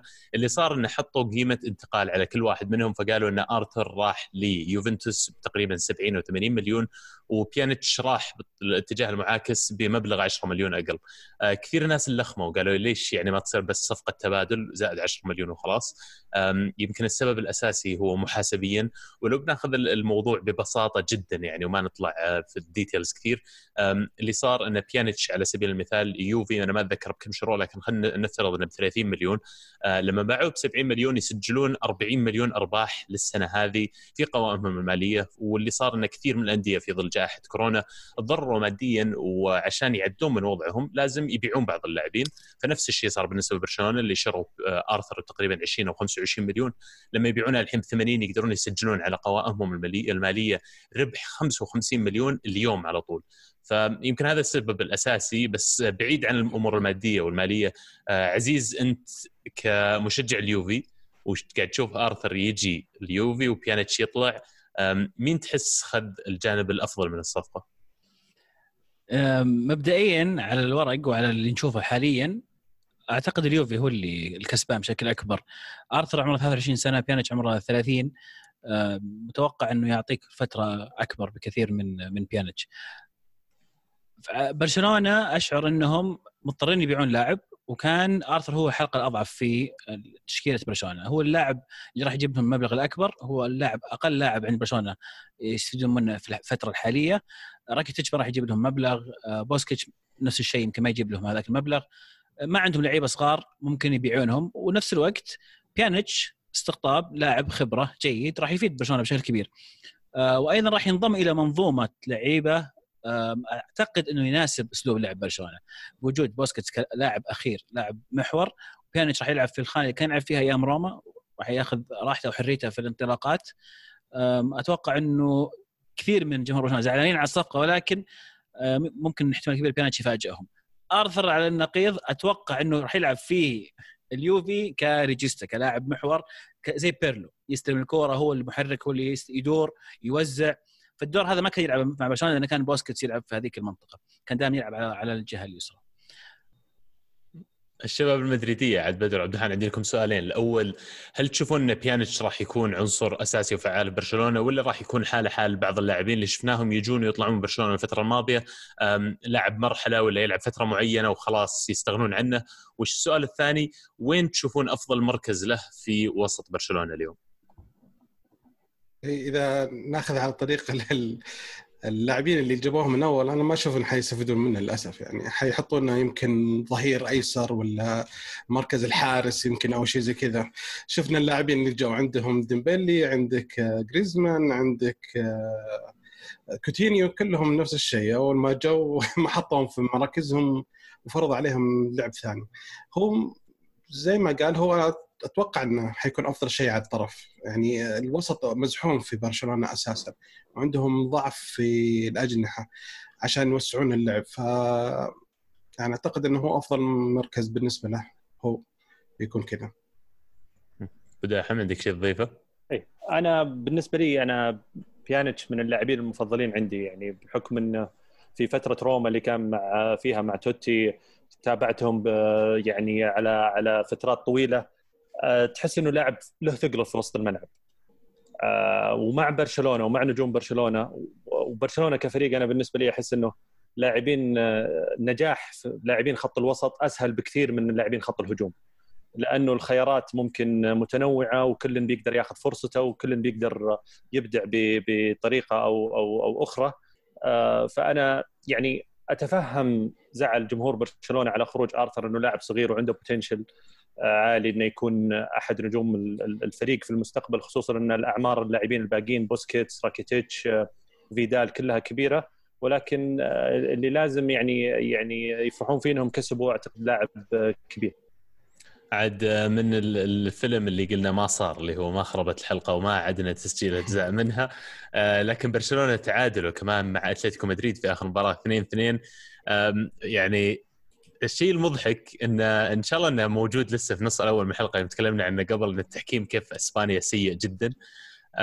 لكن المباراة هذه كان شوي هزل اللي قاعد يصير فيها من ناحية البلنتيات. أنا باعتقادي إن البلنتيات الثلاثة كلها كلام فاضي. شفت كثير من جمهور برشلونة وسامحوني على الكلمة بس يصيحون على بلنتي كراسكو إنه طاح مع نفسه بلنتي. طيب معليش ريح حق سميدو الأول مو بلنتي بعد. فتحكيم من سيء لاسوء برشلونة ضيعوا فرصة كبيرة إنهم يعني يضغطون على مدريد في الصدارة. الحين مدريد باقي له مباراة ومتقدم بفرق نقطة. آه، بعيد عليكم نفس السؤال اللي سألناه المرة الأولى. وش احتمالات إن مدريد يحقق اللقب السنة هذه؟ والله أنا زي ما قلت أول أنا كنت متفائل جدا وقلت لكم 100% وعبد العزيز رفض الرقم هذا. فأرجع مرة ثانية أقول 68.6% أو 86.6 معليش 86 العن بعد. اي نطلع يعني زلت بعد تعثر برشلونة. لا لا ست كم كانت هي؟ هو قال 100 الظاهر. اي وقاعد أنا قلت 100 بس اسمه 100 إيه. يعني 100 قوية شوية بطرح يعني يعني خليه كذا خليه زي ما قلت لك أنا جاي ضيف وبمشي. اخذ وبمشي فاهم قايل لك حترجع شفت رجعت. بدأ احمد تشارك التفاؤل هذا. أنا يعني أنا بالنسبة لي أعتقد إنه يعني بالنسبة لي أعتقد إنه 86% أو فوق 80% حاليا رقم كبير. لسه مدريد باقي له بكرة مباراة مع ختافي. آه، فريق صعب فريق قاعد يقدم مستويات جدا ممتازة. يعني خلينا نقول إذا فازوا آه، بكرة ريال مدريد على ختافي ترتفع النسبة إلى 70% عزيز. قبل برشلونة اتلتيكو مدريد ولا بعد؟ اللي تبغى. بقول 80% مدريد. وقبل المباراة؟ قبل مباراه 75 وليش مباراة واحدة تفرق هالقد؟ آه، لأنها هي أعتقد اللي كانت كل الأمال عليها من ناحية مدريد إنهم هذه المباراة اللي راح يتعثر فيها برشلونة راح نوسع فيها الفارق. لو فاز برشلونة في ذيك المباراة كان صار الضغط كبير على ريال مدريد وممكن نشوفه يتعثر في المباراة الجاية وأيضا دفع معنوي لبرشلونة. لكن عاده تعودنا برشلونة يعني ياخذ أتلتيكو مدريد كذا ثلاثة واربعه كان دائما مدريد هو اللي يعاني قدام أتلتيكو. لكن في هذه المباراة بالظروف اللي فيها كلها اللي صارت تعثر برشلونة. لذلك أعتقد انه مدريد ما راح يوقف. في معلومة تفاجأت فيها. إن المباراه اللي فاز فيها أمس أول مرة اثلتيك مدريد يدخل هدفين على برشلونة من قيادة سيميوني. تخيل. شيء تفاجأت أول مرة اتفاجئ فيه. وبلنتيات بعد اثنين. وبلنتيات يعني شيء. مباراه غريبه أنا أنا أنا معكم الصراحة. أنا يعني بشكل عام في إسبانيا أميل أكثر لريال مدريد وأعتقد إنه يعني ب- حتى بدون عاطفة. السنة هذه وقلتها قبل فريق ريال مدريد ك مو ك 11 لاعب ك 25 لاعب أقوى بكثير من اللي موجود عند برشلونة. كمان زيد عليه انه في تكاتف بين اللاعبين والمدرب. الإدارة نفسها تدفع في نفس الاتجاه مع اللاعبين والمدرب. ال- الزيدان واختياراته الجريئة في خط الهجوم بالذات قاعدة تخلي مدريد فعلا يصير fresh كل مباراة. تلقاه ينزل مباريات باسينسيو تلقاه ينزل مباريات برودريجو ولا فينيسيوس جونيور. وزي ما قلنا الأسبوع الماضي فينيسيوس جونيور كان أفضل لاعب في مدريد على مدى مباراتين ورا بعض ولما جت المباراة الثالثة ما لعبه. ليش؟ لأن مرة ثانية المدرب والفريق واللاعبين كلهم على قلب واحد على قلب رجال واحد ويقبلون بالاختيارات اللي قاعد يسويها. هذا كله يخلي عندي إنه يعني مدريد فوق ال 80% راح يفوز بالدوري. آه، 80% بعد هذه يمكن آه، شوية عشان ما تقول إنه شاطح ولا أتفق شوية مع بدر باللي قاعد يقول إنه لو لو برشلونة فازوا فيه راح يكون يعني حدث في المية مرة ثانية. بس ما يضحك تلاحظون إنه لما نتكلم عن مدريد وبرشلونة في ال- الفرص حقتهم قاعدين نعطي مدريد نفس الأفضلية حقت ليفربول على السيتي. مع إن ليفربول كان فارق عدد نقاط كبير. لا أكبر. ليفربول كانت يعني أنت أنت والمهند الأسبوع الماضي شوي شطحتوا في هذا كان يعني ما أدري إيش قاعد تسوون بس كان ليفربول من نوفمبر وإحنا كلنا عارفين خلاص خلص الدوري. عاد باركنا لهم ولا يفلونها على طريقها يقولون لاقي تي شيرت ثاني عزيز بعد. لا لا أنا غير حق اون لا راح. حلو شوف طبعا بقرا من الهاشتاج ويمكن يمكن إن قرينا السؤال قبل يمكن ما قريناه فسامحونا إذا بعيد السؤال. عندي سؤال غريب من آه، مانز يقول سؤال غريب ليش أحس ان إن الفوز بالدوري الأسباني سهل لبرشلونة لكن صعب جدا على الفرق الأخرى ريال مدريد أتلتيكو مدريد؟ هل فقط سبب ميسي؟ وش اللي ما يخلي مدريد يفوز مرتين بالدوري مثلا؟ أتلتيكو آه، ما أدري يكون شيء اعتيادي نشوفه مو بمعجزة غريب هالدوري. سهل على برشلونة وصعب على مدريد. يعني ما أدري بس إنه زي ما فاز فيه برشلونة سنتين ورا بعض مدريد جتها فترة الظاهر اللي قبلها فاز فيه برضه سنتين ورا بعض. زمان. ما فاز؟ من زمان. يعني غالبا مدريد لما يفوز دائما تحس إنه في آخر كذا جولة ولا شيء ينزل المرحوم صعوبة. ي- مرحوم ريس ينزل ويقفل السالفة في آخر جولة في آخر عشر دقائق دائما أحس إن مدريد يعاني بس أتوقع واحد منكم قال في الحلقة في الحلقة الماضية في الجزء الأول الحلقة إن التركيز غالبا ما كان فترة يمكن 10 سنوات نعم. الماضية كلها في ال Champions League. هذا الكلام أنا اللي قلت لك هو ريال مدريد الفترة الماضية كان كل هدفه الأبطال Champions ولا شيء غير الأبطال. العاشرة ذي كانت قعدت لهم عقدة نفسية و... ويوم كسروها يعني كان شيء حدث كبير جدا. ما في مدريدي ما يتذكر العاشرة وين شافها و... صح. ولا كيف كان وقت والمعاناة اللي كنا يا رجل من بعد نهاية المباراة رحت تروشت من العرق من وأنا قاعد حالي ما بين تسعة برشلونيين. تعرف الضغط اللي كان ضدي أنا؟ كأني واحد ألعب معاهم تسعة حولي وأنا قاعد لحالي. ف زي ما كنت هو كان دائما كان يضحون في الدوري عشان الشامبيونز وكثير صارت كم مرة صارت؟ أيام أنشيلوتي صارت مرة مع زيدان بعد صارت كلهم عشان الثاني عشر ضحوا بالدوري. أو الثالث عشر ضحوا بالدوري من بدري. يا عيال آه، ميسي مرة سيء كان ضد أتلتي. ومو بس ضد أتلتي له كم من مباراة من أول ما رجعنا من فترة توقف ويعني بعض الأشياء مو حتى بال standard حق ميسي بعض الأشياء بال standard اللاعبين ال top قاعد يسويها بشكل سيء. يعني لمساته ال passes تحس في بعض الأحيان كنا كنا ما فرقت معه كذا متساوية عنده. أنا دائما قبل- مقتنع. أنا, أنا دائما مقتنع إن ميسي متى ما صارت نفسيته زينة ومتى ما صار الجايزه للمدرب آه، لعب زين. فالواضح إنه آه، علاقته مع المدرب وخاصة مع مساعد المدرب السرابيا والسالفة اللي صارت في المباراة ال- ال- الماضية. بعد مباراة ريال مدريد وبرشلونة برضو ال- الإياب لما انتشر فيديو ال- السرابيا وهو كان يلوم اللاعبين بالاسم ويعني كأنه هو المتحكم في الفريق. فهذا الشيء ما عجب اللاعبين. اللاعبين ومن من هذاك الوقت والعلاقة بدأت تصير متوترة بين ميسي وال وال- والمدرب والمساعد قلت سرابيا قصدك سيتين؟ سرابيا مساعد سيتين. أوكي. بس أوكي. هذا- بس امس بدوري علاقة خاصة صارت سليمة أشوفهم أمس. هو إيه هو بالعنية مقرب يسولف معي يعني ترى ما في شيء. إيه، عشان قدام طالعوني صوروني يا شباب أنا أسولف معه كذا نبغاه فعليا ميسي سافها والله وأنا أضمن لك ان ميسي سافها. باين أصلا. على سالفة مستوى ميسي آه ال- إذا استثنينا مباراة برشلونة واتلتيك مدريد ميسي شات 27 شوطه ولا واحدة بين بين العوارض الثلاثة. ولا واحد على. التارجت. على التارجت تخيل.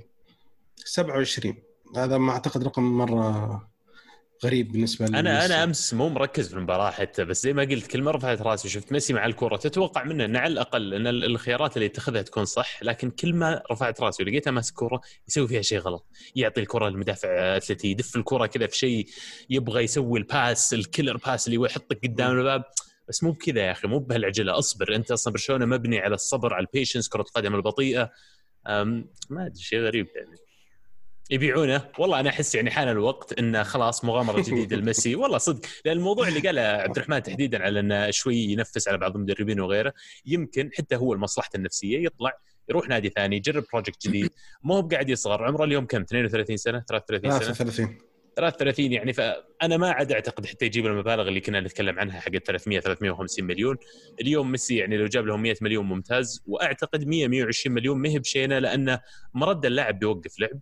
ويمكن إذا أنا يعني طلعت اليوم أقدر فعلا إني أبني خط هجوم وأنقذ ما يمكن إنقاذه من اللاعبين اللي شريتهم تقريبا نص مليار يورو على مدى الموسمين الماضيات يا عبد الله نذبحه ولا يطلع؟ هذا رأي برشلونيين يذبحون ولا يطلع من عندهم. تبي تبيع؟ إيه، لم. هذا كنت أسولف مع واحد من الشباب برشلوني بعد صفقة آه، بيانيتش وآرثر. وزعلان طبعا هو زعلان من رئيس برشلونة والإدارة كلها و... قال ترقب ترقب.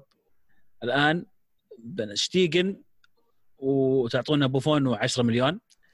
وترقب ترقب. قلت له أنا ترقب ترقب. ميسي ونعطيكم هيجوين و10 مليون. إيش رأيك؟ قال والله انت لا تستغرب تسوينها فأنا يعني اعلن من هذا المنبر انه يعني إحنا جاهزين يبون هيجوين ومو ب 10 يعني أنا نعطيها يصير 30 يلا 30 عطى يصير أول. فريق يجمع رونالدو وميسي يا رباه يا شيخ لا أشجع وأتابع. لما يجي ساري دقيقة خلينا اضيف على الحين. أوه لا نسيت يا يجي ساتر ساري يحقها يلعب ميسي في الخانة الوسط الأيسر. regista يا حبيبي. يعني درع خانة. عموما آه، نبغى نسمع أنتم كمان آرائكم على الصفقة. مين اخذ الجانب الأفضل؟ هل برشلونة استفادوا أكثر بجيه بيانيتش لاعب جاهز يلعب اليوم وفعلا قادر إنه يقدم الشيء اللي ينقص برشلونة ولا آه، آرثر لاعب المستقبل ويمكن حتى من اليوم قادر إنه يلقى مركزه في خط وسط اليوفي؟ أرى فيه قليلا من آه، بعض اللاعبين اللي مروا على وسط اليوفي خلال آخر خمس ست سنوات. أرى فيه قليلا من بيرلو قليلا من بوجبا. ما أدري يمكن يقلش معهم بعد. كذا نكون قفلنا على إسبانيا ونوصل للدوري الإيطالي. إيطاليا الفترة الماضية أنا عاجبني يعني أكثر شيء أتلانتا فببدأ بحكي فيهم. آه، أتلانتا فريق ممتع مبدع قاعد يواصل تسجيل free scoring على ما يقولون في جميع المباريات اللي قاعد يلعب فيها. آه، أرقام قياسية حتى في ال Champions League قاعد يكسرها. يعني اللي قاعدين يسوونه مو بسيط. كمان الأسبوع هذا قدروا إنهم يفوزون على أودينيزي 3 2 على قولة عزيز ما يهم كم تسجلون علينا إحنا بنسجل أكثر. نفس الشيء صار قبلها أمام لاتسيو. لاتسيو اللي يعني يلاحق اليوفي وكان على بعد نقطة لكن بالخسارة هذه من أتلانتا أتلانتا طبعا يعني قدم مباراة رائعة وكان متأخر لكن استطاع انه يقلبها على آه، لاتسيو. و قربها ولا ثلاث ثلاثة؟ ذكروني ترى نسيت المباراة صار لها أسبوع 3 2 ضد ثلاث اثنين. اثنين. إيه. ف زي ما قلت ما ما عندهم أي تخوف. اللعب حر تماما وجاسبريني معطيهم كل الحريه لل- للعب. الفريق الأكثر تسجيلا في الدوري الإيطالي إذا إذا ما غلطان هو الثالث في أوروبا بعد السيتي وبايرن ميونخ. أه، ف يعني متعة كرة القدم ولا أستبعد إنهم يسوون شيء في ال Champions League بحكم إن الألية الجديدة لل Champions League راح تكون مباراة واحدة في أرض محايدة في لشبونه طبعا. فما تدري ممكن فجأة تلاقيهم واصلين النهائي. والله صدق لأن فعلا يمكن سالفة المباراة الواحدة هذه تفيدهم وتنفعهم إذا هم فريق قوي بيلخم الفرق اللي يلعب ضدها بأسلوب كرة قدم. حديث بعض الشيء يمكن إنهم يستفيدون من هالشيء. على الجانب الآخر إنتر اللي آه، تجاربهم غريبة شوي. أنا ما أدري يتهيألي ولا لا بس كأن إريكسن لعب false nine في المباراة الأخيرة. أنا يعني- أعتقد إيه. ضد بارما اي قاعد شفت إريكسن في بعض الكور بالذات لما يفقدون إنتر الكورة هو يلعب آخر لاعب قدام. ولوكاكو ومارتينيز يلعبون إلى حد ما كأنهم أجنحة يتحولون لرؤوس حربة. وطبعا يتراجع إريكسن لمركز الرقم 10 حقه. السؤال الأكبر على مارتينيز تحديدا. من بعد الرجعة كمان هو من اللاعبين اللي ما استفادوا كثير من فترة التوقف يبدو لي من ناحية الفورمة. أمام المرمى مو هو بنفسه لو ترى مارتينيز حق March وفبراير ويناير اللي شفناه من قبل. هل تحسون أخبار الانتقالات لعبت براسه شوي؟ yes عزيز يوافق إجابة قصيرة جدا نعم. أتوقع إنه واضح على اللاعب. آه، في في تغير. هو من شكله من نوع اللاعبين اللي يتأثر وتحمس لأن برشلونة. يمكن يعني أتوقع من أغلب لعيبة جنوب أمريكا والأرجنتين يطمحون إنهم يلعبون في برشلونة أو ريال مدريد. أكيد الآن مغري الموضوع إنه ميسي ممكن تلعب مع ميسي فأكيد إنه واضح مشوش اللاعب. وللأسف يعني حرام الثنائية الأمامية اللي عند إنتر بشكل عام التشكيلة اللي عند الانتر جميلة جدا. فكان ممكن إنهم يقدمون أفضل من اللي سووه في الفترة الماضية؟ الآن يبعدون ثمان نقاط تقريبا عن عن اليوفي. كانوا قريبين جدا مباراة سهلة راحت مدينهم تعادلهم مع ساسولو. هذه كلها يعني أشياء تحسب عليهم. وأنا جزء منها طبعا ألوم كونتي فيها اللي ما عرف يستفيد بشكل كامل من ال ال 23 لاعب اللي عنده. آه، ما عرف كيف يوفر آه، مارتينيز لمباريات مهمة في أوقات يطلعه يريحه كان دائما ينزل بنفس التشكيله 11 لاعب دائما يعتمد عليهم تغييراته نفسها ما ما يغيرها كثير. فهذه مشكلة كونتي ال- ال- الأزلية اللي من عرفنا كونتي وهذه مشكلته إنه يعتمد على نفس اللعيبة في كل مباراة لين يموتون. بعدين يبدأ يغير. أو إنه يسوي تغيير كامل على تسعة من أصل 11 لاعب ويختل توازن الفريق. فيبدو لي إن مز- مشكلة ما زالت مستمرة الآن. فإنتر مع مع, كونتي. فعلا الغريب انه لما تصير عندك كل هالخيارات آه، في الفريق تتوقع إن الفريق يؤدي بشكل أفضل. على الورق أنا أشوف إن هجوم إنتر ميلان هو أقوى شيء عنده. لوكاكو مارتينيز وراهم إريكسن كمان البدلاء اللي موجودين على الدكة حتى لو حسبنا منهم الكسيس سانشيز اللي بتخلص إعارته في الصيف. لكن إنتر المفروض إنه يؤدي أفضل من كذا. أنا أشوف شوي بالذات إن اليوم نعتبر لاتسيو هو المنافس الأساسي ليوفي على الدوري. إنتر قد يكون يمكن أفضل الحسنات اللي سواها الموسم إنه ثبت نفسه في ال top four. آه، خطوة كبيرة ومهمة بالنسبة لهم في المشروع طويل الأمد. يرجعون لل Champions يبتلون يشاركون فيه. لكن سالفة لوتارو مارتينيز وأنا بحب أحكي منها عن خبرة شوي في حتى في مجال العمل لما أتكلم عنه. إذا جاك عرض من مكان مغري جدا وأنت يعني عندك قابلية إنك تبغى تروح والموضوع ما بعد تم في بعض الأحيان. آه، بعض الناس عقليا ونفسيا يصيرون كأنهم طلعوا من المكان اللي هم فيه، الأداء ينزل، الإنتاجية تنزل ويمكن بعضكم تعرض لهذا الشيء بس انه ال- اللاعب ال professional اللاعب الخبير اللاعب اللي فعلا المفروض يؤدي لين آخر مباراة له في عقده. لوتارو خلينا نقول يمكنها كبوه أنا بالنسبة لي اللاعب أعتبره من أفضل المهاجمين اللي موجودين على الساحه في أوروبا اليوم آه، في ال age range أو ال age group حقه. آه، ما يندرى إيش يصير عاد. exit mode أبو عابد. بالضبط بالضبط. من الهاشتاج. عزيز يقول من الهاشتاج متخيلين فريق عنده في الوسط اريكسن سensei باريلا بروزوفيتش وفي النهاية يلعب بجاليارديني وأجومي وفاليرو. صحيح نصهم مصابين لكن مو معقول تدوير الدرجة ذي رانوكيا وباستوني وموزز وبيراجي وفاليرو وجاليارديني أساسيين مرة واحدة. ثم يقفل من الشوط الثاني ويبدل مركز مركز. وأنا صراحة ما ألوم يعني جمهور إنتر إذا أنتقد كونتي لأن التشكيلة اللي اللي, اللي عنده زي ما ذكرتوا يعني تشكيلة حتى على مستوى الاحتياط. وال يعني الأفضل من هذا كله إنه اللعيبة جو اللي هم طالبوه اللي هو طالبهم لا سواء في المراكز أو حتى على مستوى الأسماء. يعني آه، موسيس آه، يونغ آه، إريكسون قبل دي فري جودين يعني أعتقد إنها كانت المفروض تكون تشكيلة ومع كونتي بالذات يعني على مستوى المنافسة تكون أقوى. آه عزيز يقول أيضا حكيمي قريب جدا من الإنتر. طبعا هذه رسالة قبل ما يتم رسميا. الفريق آه من مايكون ما قدر يجيب لاعب مميز في هذا المركز. حكيمي مفصل على خطة كونتي. رأيكم بالصفقة؟ وأستغرب ما في أخبار تربط الإنتر في تاليا فيكو أو تل- تلس أو تيس الظهير تلس الكس تلس الظهير مركز مركز مهم جدا في خطة المدرب. مع ذلك مهمل. أنا ضد ال... حكيمي الصفقة هذه ما زلت أنا ضدها. صارت كنا في الجزء اللي ما خرب كنا نسولف هل هو مع حقية اعاده شراء ولا لا؟ أو تكلمنا فيه هنا يعني خلاص. لا لا قصدي في الجزء اللي خرب. في الجزء اللي خرب بس ما خرب بس ما حد يعني ما حد يقول أنا. مو في بالنسبة- الصدق يعني.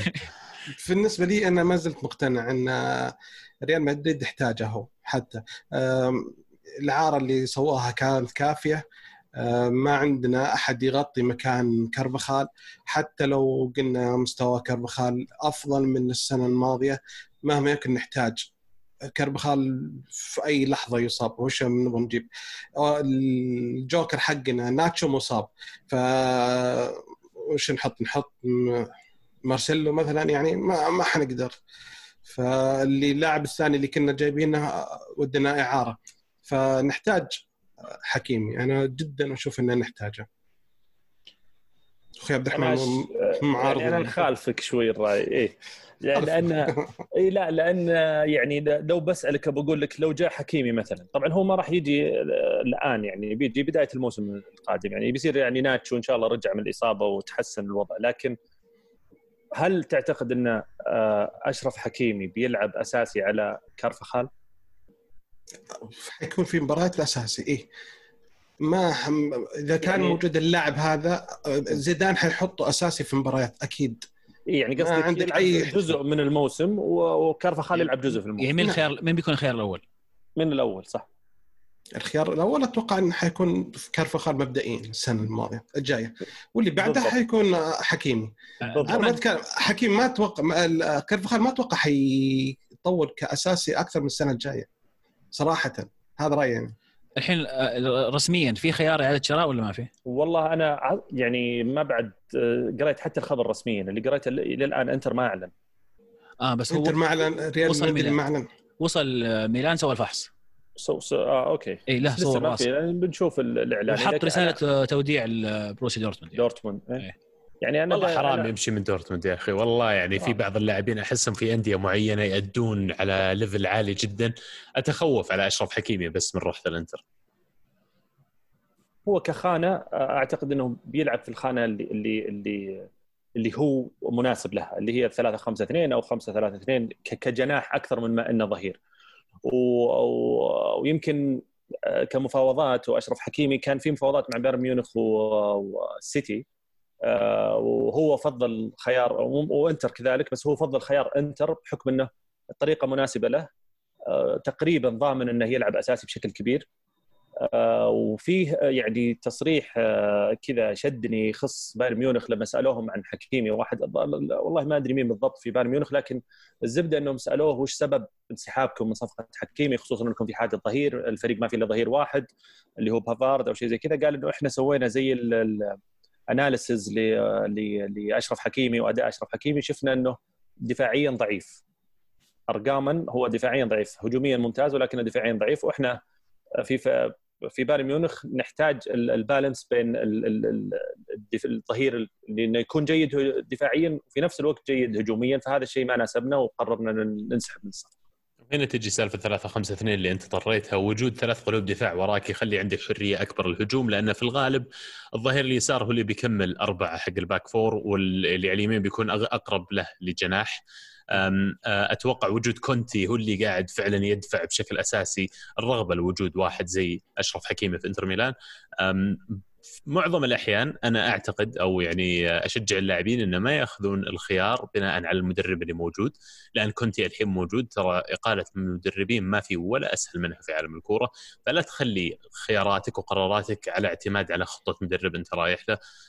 أنا هنا يجي موضوع تحفظي شوي على إن أشرف حكيمي يمكن مو بأفضل خطوة بالنسبة له إنه يروح لإيطاليا. أه، بالذات إنه كان في خيارات متاحة أكبر.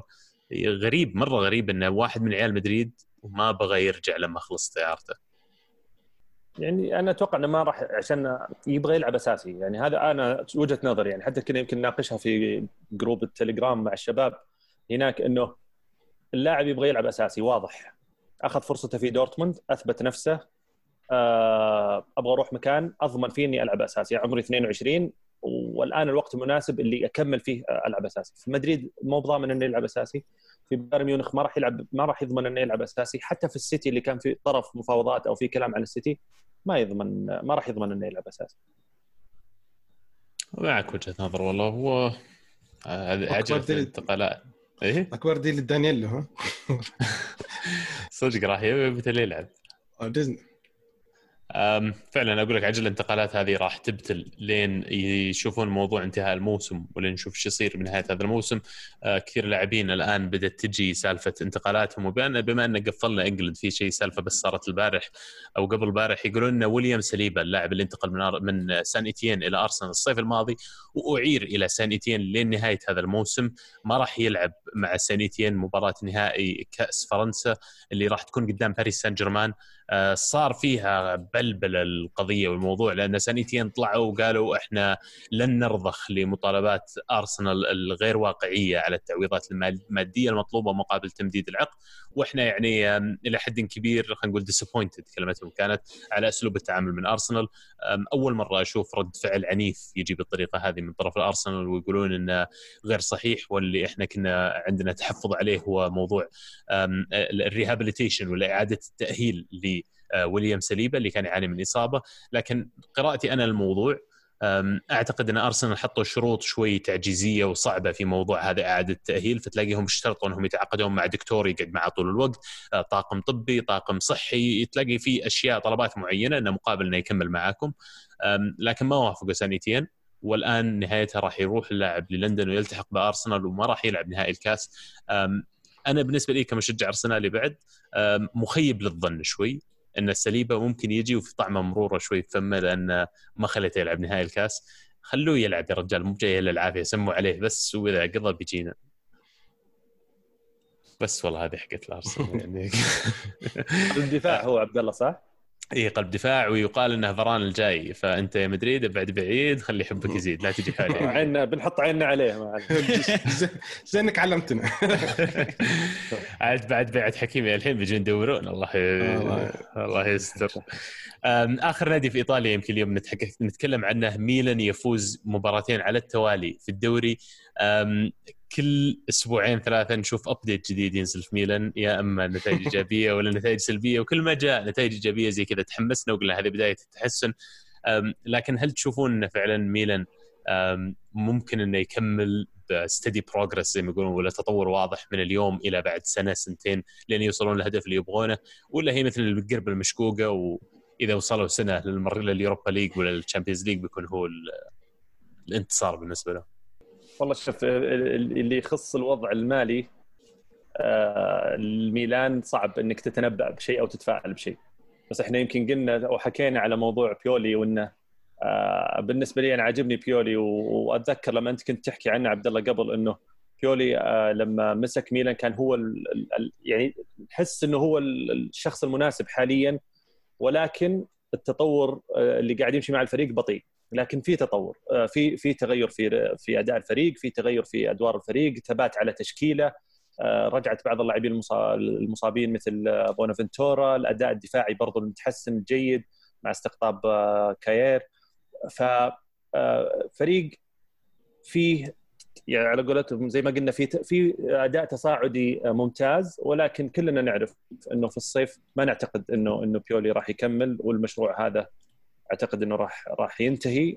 آه، آه، غير إنه أصلا أوضاع النادي اداريا ماليا كلها سيئة فما والمشكلة بعد تفاؤل كبير. المشكلة بعد إن كل الفرق اللي فوقها شوية يعني ماسكين وضعهم زين. عندهم ثبات افضل عندهم توجه أكثر. صعب إنه يقدر يدف أحد من اللي فوق. لا روما ولا أتلانتا. أعتقد أنا بالنسبة لي ميلان مشكلتهم أساسية من رأس الهرم. المشكلة عندهم كيف الملكيه أساسا عندهم غير ثابتين. آه، الإدارة حايسة. ال- اللي سمعناه كثير إنه راح يكون في استقطاب جديد وشخص راح يمسك ال- التدريب كمدير فني أكثر من مجرد فقط يكون مدرب اللي هو آه، الألماني راجنك ففي توجه جيد من من ناحية إن الفريق يكون كله تحت إدارة شخص عنده خبرة في بناء الفرق.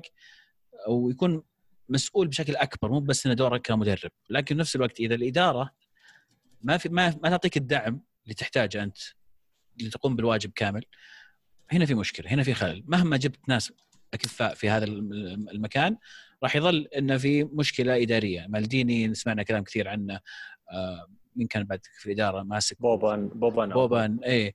آه، فواضح إنه في شيء غلط في, في ال structure من فوق من الأساس من الإدارة.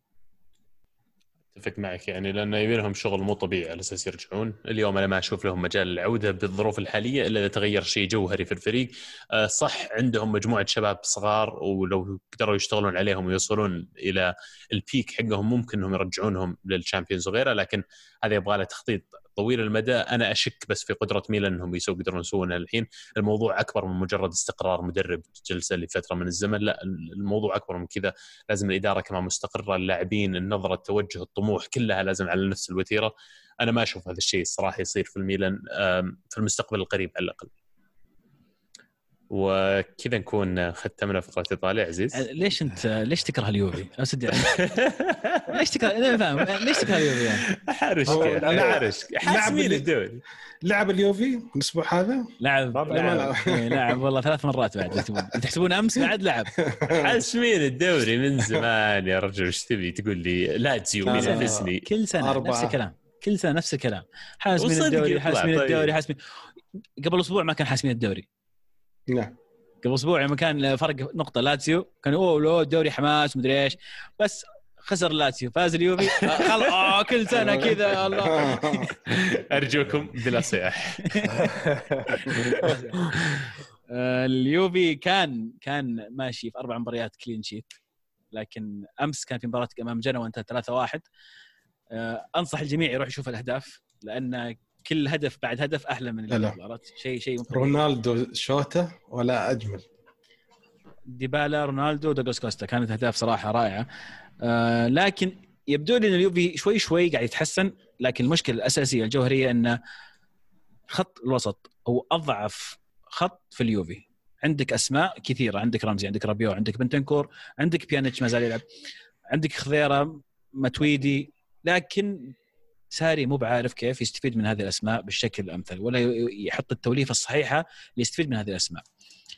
شيء يقهر صراحة شيء يقهر إن عندك كل هذ- كل هذه القدرات والإمكانيات وأنت مدرب المفروض إنك متمكن وتم استقطابك عشان عندك الخبرة هذه وعندك القدرة إنك تستفيد من اللعيبة هذه هذولي لكن ما زلت مقتنع عندك قناعات ثابتة وتستمر عليها رغم إنك كل ما تسويها تلاحظ إنها ما تنجح.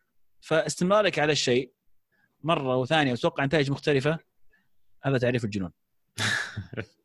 يمكن اصرار هم فهم غلط حط إصرار. ما أدري. وصلت الحين؟ قلت اليوفي اليوفي إنه يعني مظلوم ومظلوم اعلاميا وجماهيريا إيه، نعم، وأنتم عندكم نعم، حملة صح، ضد اليوفي. طيب خلينا نسالكم نفس السؤال مدريد وبرشلونة. 99% شكرا. لا لحظة لحظة. مين أقرب مدريد ولا اليوفي؟ يوفي. أنا سمعت جوابين. الاثنين هم نفس الجواب وفوق بعض. كلهم. إيه من الاتفاق يعني. اليوفي كلها نفس كم فرق بعد مباراه أمس؟ عزيز معليش غششنا شوي. أربعة اليو- لسه. لسه. اليوفي ولاتسيو أربعة. اي فاز لاتسيو. لاتسيو فاز أمس بعد. قلبوها على تورينو. متساويين خلينا نقول. والله لأنه في عنده أربع مباريات اليوفي ترى صعبه بروح أدور الخربان وأجيبه ترى. مسجل عليكم كله. أنا قايل مدريد الصراحة. داري حتى بدر. بس قعدت أفكر فيها يوم رجعت الجدول آه، اليوفي. في أربع مباريات ورا بعض صعبة. إيه. حتى ذكرها إيه، عبد الله. إيه، باقي روما باقي لاتسيو. آه، ميلان طاهر اي باقي ميلان.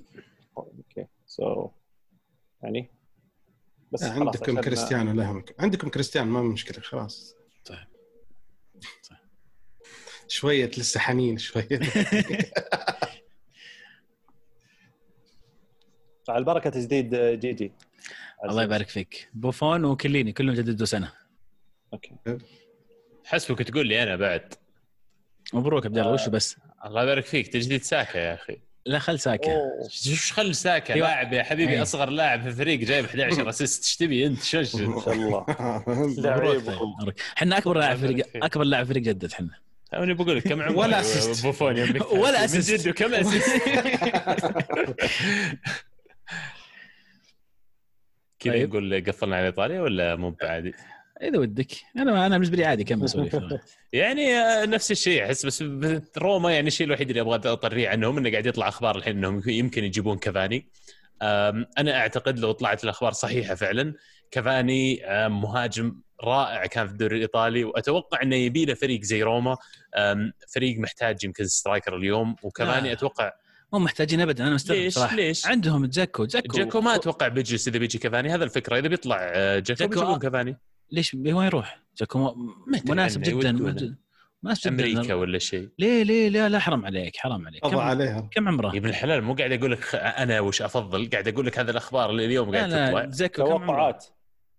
جاكو عمره 32 33 اي 32 وكافاني؟ كبر كافاني كبر كافاني أتوقع. طب والله أشوف إنه حرام والله أشوف إنه حرام. يعني عندك لاعب ضابط معك تروح توديه وتجيب واحد زيه بس إنه جربة يعني لأن معك لأن في بعد حق روما المعار حق لايبزيج تشيك هو؟ جيكو شايب. آه باتريك شيك إيه. باتريك شيك بيرجع المفروض روما برضو. إيه.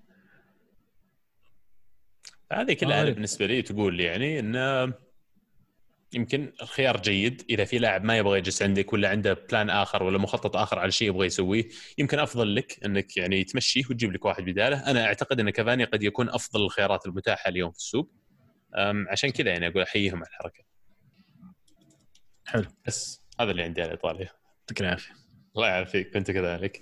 آه كذا نكون وصلنا لفقرة بطل وبصل. الحين المفروض كلكم جاهزين عشان الحلقة ابدا ما خربت وابدا ما ضاعت الأبطال والأبصال فما أبغى ولا واحد يقول من بجاهز نسيت شو اخترت ينفع أول واحد رفع؟ يده ينفع تغير. عطنا يا بداحم. طيب آه، بالنسبة لي هدف الأسبوع آه، هدف كريستيانو رونالدو. ينفع نغير إي والله لأنه هو آه، يعني هدف جميل وأعتقد إنه هو رونالدو مدريدي وكذا إيه. يعني لا وأنا يا. راموس يا راموس يا أحد كان في مدريد. آه، اسلم آسف. لا. متفقين يا شباب عشان يصير مصداقية أكثر للبطل يعني. لا ما. ودي والله إنه إنه يعني تصير كل شيء مرتبط بمدريد بس لأنه له فترة ما سجل. وزعلت نعم. والله بعد حتى خسارة الكاس يعني على عليه وكذا. لكن عاد سجل أمس هدف جميل وواضح إنه نفسيته يعني كانت جيدة. بالنسبة لي بصل آه، الأسبوع زي ما قلنا ال- الفار التحكيم خصوصا في الدو- في الدوري الإسباني. اللي ما تدري هم أصلا في فار في حكام في- ورا. الحكم مسموح له يروح يشوف الحالة ولا مو مسموح. ما تدري يعني آه، تخبيص ومن أول ما رجعنا من قبل ما نرجع وهو- هم مخبصين. آه، بالنسبة لي بطل الأسبوع يعني أعتقد إن كلنا يمكن متفقين على ليفربول. آه، إنجاز آه، تاريخي بالنسبة لهم بعدد نقاط ممتاز وقابل للزيادة ومن فترة طويلة والهداف وكل شيء كل كل الأمور تقول إنه فعلا ليفربول يستاهل إنه يكون بطل الأسبوع. بدر انت كنت رافع يدك بعد أعطيني. أي. أنا بطل أسبوع آه، أبو مكة أول مصري حقق بطولة الكأس. آه، بصل إدارة البارسا على الصفقة هذه أنا مرة أشوف إنه غلط. آه، الهدف هدف فابينو. مرة في مباراة آه، مرة كان حلو الهدف الثاني. آه، صراحة المشكلة قاعد أتفرج ناظر الهجمه مرة حلوة من بدايتها. توقعت هدف بس ما توقعت انه يشوت يعني بس هذا حلو. انت بعد قلت أول واحد يحقق بطولة الكأس أعتقد قصدك بطولة الدوري بس الدوري. وصلت. الفكرة. آه عزيز عندك؟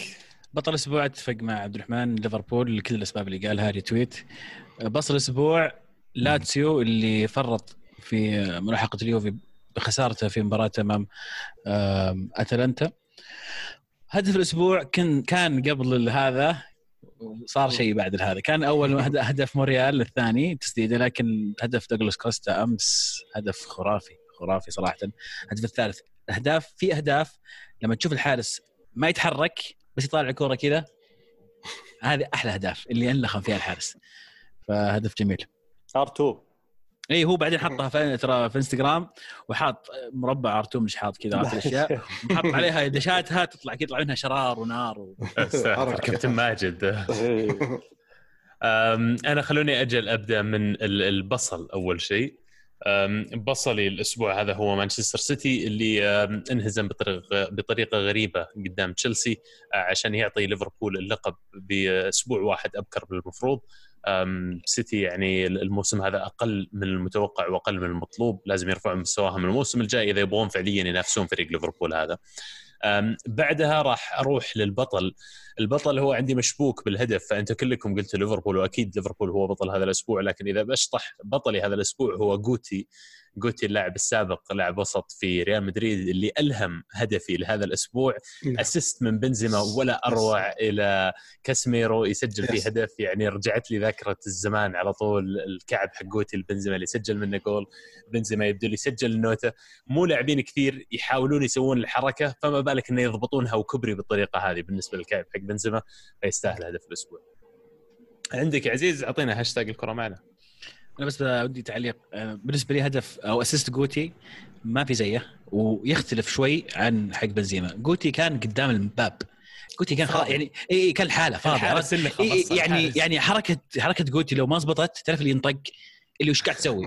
اللي وش قاعد يعني قلت قدام الباب بس إنها ضبطت بطريقة خرافية جدا طبعا ما. ما يقلل ابدا من ذكاء وسرعة بديهة بنزيما بال assist اللي سواه جميل جدا يعني لا ولو دخلت جول حقت جوتي جول إيه. ثاني ينسى من بين الأقوال لكن شوف لأنها إيه. زبطت لأن المخاطرة فيها عالية اليوم بعد. تقريبا عشر سنوات ما زلت تتكلم وتتذكر الهدف هاشتاج كرة معنا سيرجيو يقول وش أكثر فريق محتاج هافرتس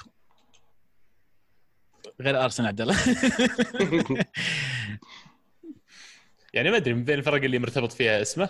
بشكل عام تحس إنه يعني ينفع لهم هم يحتاجونه مرة. يعني ليفربول أتوقع بيكسر الدنيا في ليفربول لو يروح لأن أتوقع هذا نسخة ثانية من دي بروينه آه، جناح أو جناح مهاري أكثر من دي بروينه في آه، يعني أو موبل أكثر من دي بروينه دي بروينه تلاقيه يست... يجلس في نص الملعب أكثر في العمق أكثر. كاي هافرتز أنا أتوقع إنه هجومي بشكل أكبر يذكرني يمكن أكثر شوي بإريكسن. أشوف إن ليفربول ناقصهم اليوم لاعب زيه أم، بورتقا يقول مبروك العزيز وعبد الله الفوز. والمهند ودي ابارك لك بس أتوقع ما راح نشوفك إلا الموسم الجاي. ثانيا توقعي بعد تعثر برشلونة وفوز مدريد مباراة اتلتيكو راح تكون هي صارت الرحمة. طبعا هذه صارت صارت صارت الرحمة ولا تعادل يعني لا مو برصاصة الرحمة بس إنه advantage مدريد الحين. سؤالي هو بعد إنهاء ليفربول عقدة ال Premier League كل واحد يقول لنا إيش هي عقدة فريقه اللي يتمنى تنتهي. تسمحوا لي أبدأ؟ وأتوقع واضحة. Champions League ما يحتاج يعني. يا. يلعن أبو ال Champions ذا كم نهائي لاعب أنت؟ وش الشفاحة ذي؟ اليوفي لعب تسع نهائيات فاز في اثنين وخسر سبعة. طيب فزت باثنين ولعبت في تسعة يا عمي. أنا لعبت في واحد وما فزت كيف- فيه. كيفك مع الإحصاء والنسب؟ تعرف اثنين من تسعة كم نسبة إيه. فوزك؟ أعرف إن اثنين من تسعة أكبر من صفر من واحد. صح. good good point طيب وش عقدتك يا عبد الله؟ أنا عقدتي المدريديين اللي جالسين جنبنا اللي ما عندهم عقد. ليه؟ في ما الحمد عندنا لله. الحمد لله. لا عندنا عقد الحين. نجيب وش عقدتكم بالله؟ كانت ليون كيف وحليتوها. كيف نجيب مبابي؟ نجيب مبابي مع أحد ولا بالحالة بس؟ هذه هي المشكلة أي نعم. وش. الزهق؟ ما نجيب إلا. مبابي. الله يعين. الله يعين. آه، تركي يقول يعطيكم العافية. الرغم أني استزناوي اللي إني أبارك ليفربول تحقق الدوري بكل استحقاق بالنسبة للاربعه الكبار بالدوري الإنجليزي ماذا ينقصهم من لاعبين كي يكونوا علامه فارقه بدوري الأبطال؟ وهل ترون برشلونة فقد المنافسة بعد التعادلين الأخيرين؟ خلها ثلاث تعادلات الحين صارت. سيتي مو بناقصهم شيء ليفربول مو بناقصهم شيء. بالنسبة للاربعه الكبار ما أدري من قصده بالاثنين الباقيين لأن الباقيين الصراحه كلنا مزبلة. بس إنه يعني. إيه تشيلسي ناقصهم يمكن قلب دفاع و striker جابوا مهاجم تيمو فيرنر الحين بس ناقصهم حارس كمان كيبا أريزابالاغا. ارسنال ناقصنا كثير يبي لنا قلب دفاع وقلبين دفاع لاعب وسط أو حتى لاعبين وسط. مانشستر يونايتد يمكن أقرب من ارسنال وإلى حد ما زي تشيلسي اليوم. ناقصهم بس يمكن لاعبين ثلاثة. بس المشكلة عندهم لاعبين كثير يبغون يمشونهم هذا الشيء اللي حدهم ليستر طيب؟ ليستر نادي كبير بجمهوره وليستر بمن حضر يعني. ما سؤال من خالد يقول إيش رأيكم بأرنولد لاعب ليفربول كظهير بدل كرفخال في ريال مدريد؟ وهل تتوقعون إنه ممكن تصير ولا مستحيلة؟ هذا الظهير مو بحكيمي يا بدر. آه، صعبة. عشان كذا ما أفكر فيها أنا. آه، صعبة هو يجي ريال مدريد. هي صعبة ويا أخي مدريد أحس صارت عنده عقدة من الإنجليز.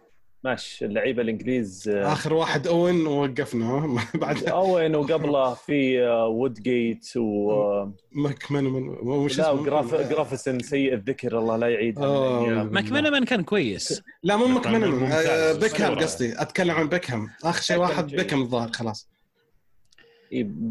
يعني ما ما ما تحس في لاعب إنجليزي أو من بريطانيا تحس إنه ما أدري مشكلة يمكن البلد مشكلة الدوري آه، تاقلم ما أعرف وش المشكلة مع مدريد لكن أرنولد آه، خيار ممتاز.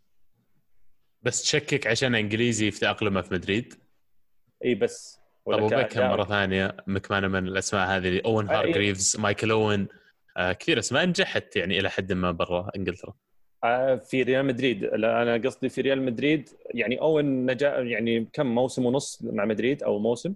جرافيسون اسكتلندي الظاهر ترى اي بريطانيا. يعني يعني اللاعبين البريطانيين عموما آه، جرافيك وودجيت.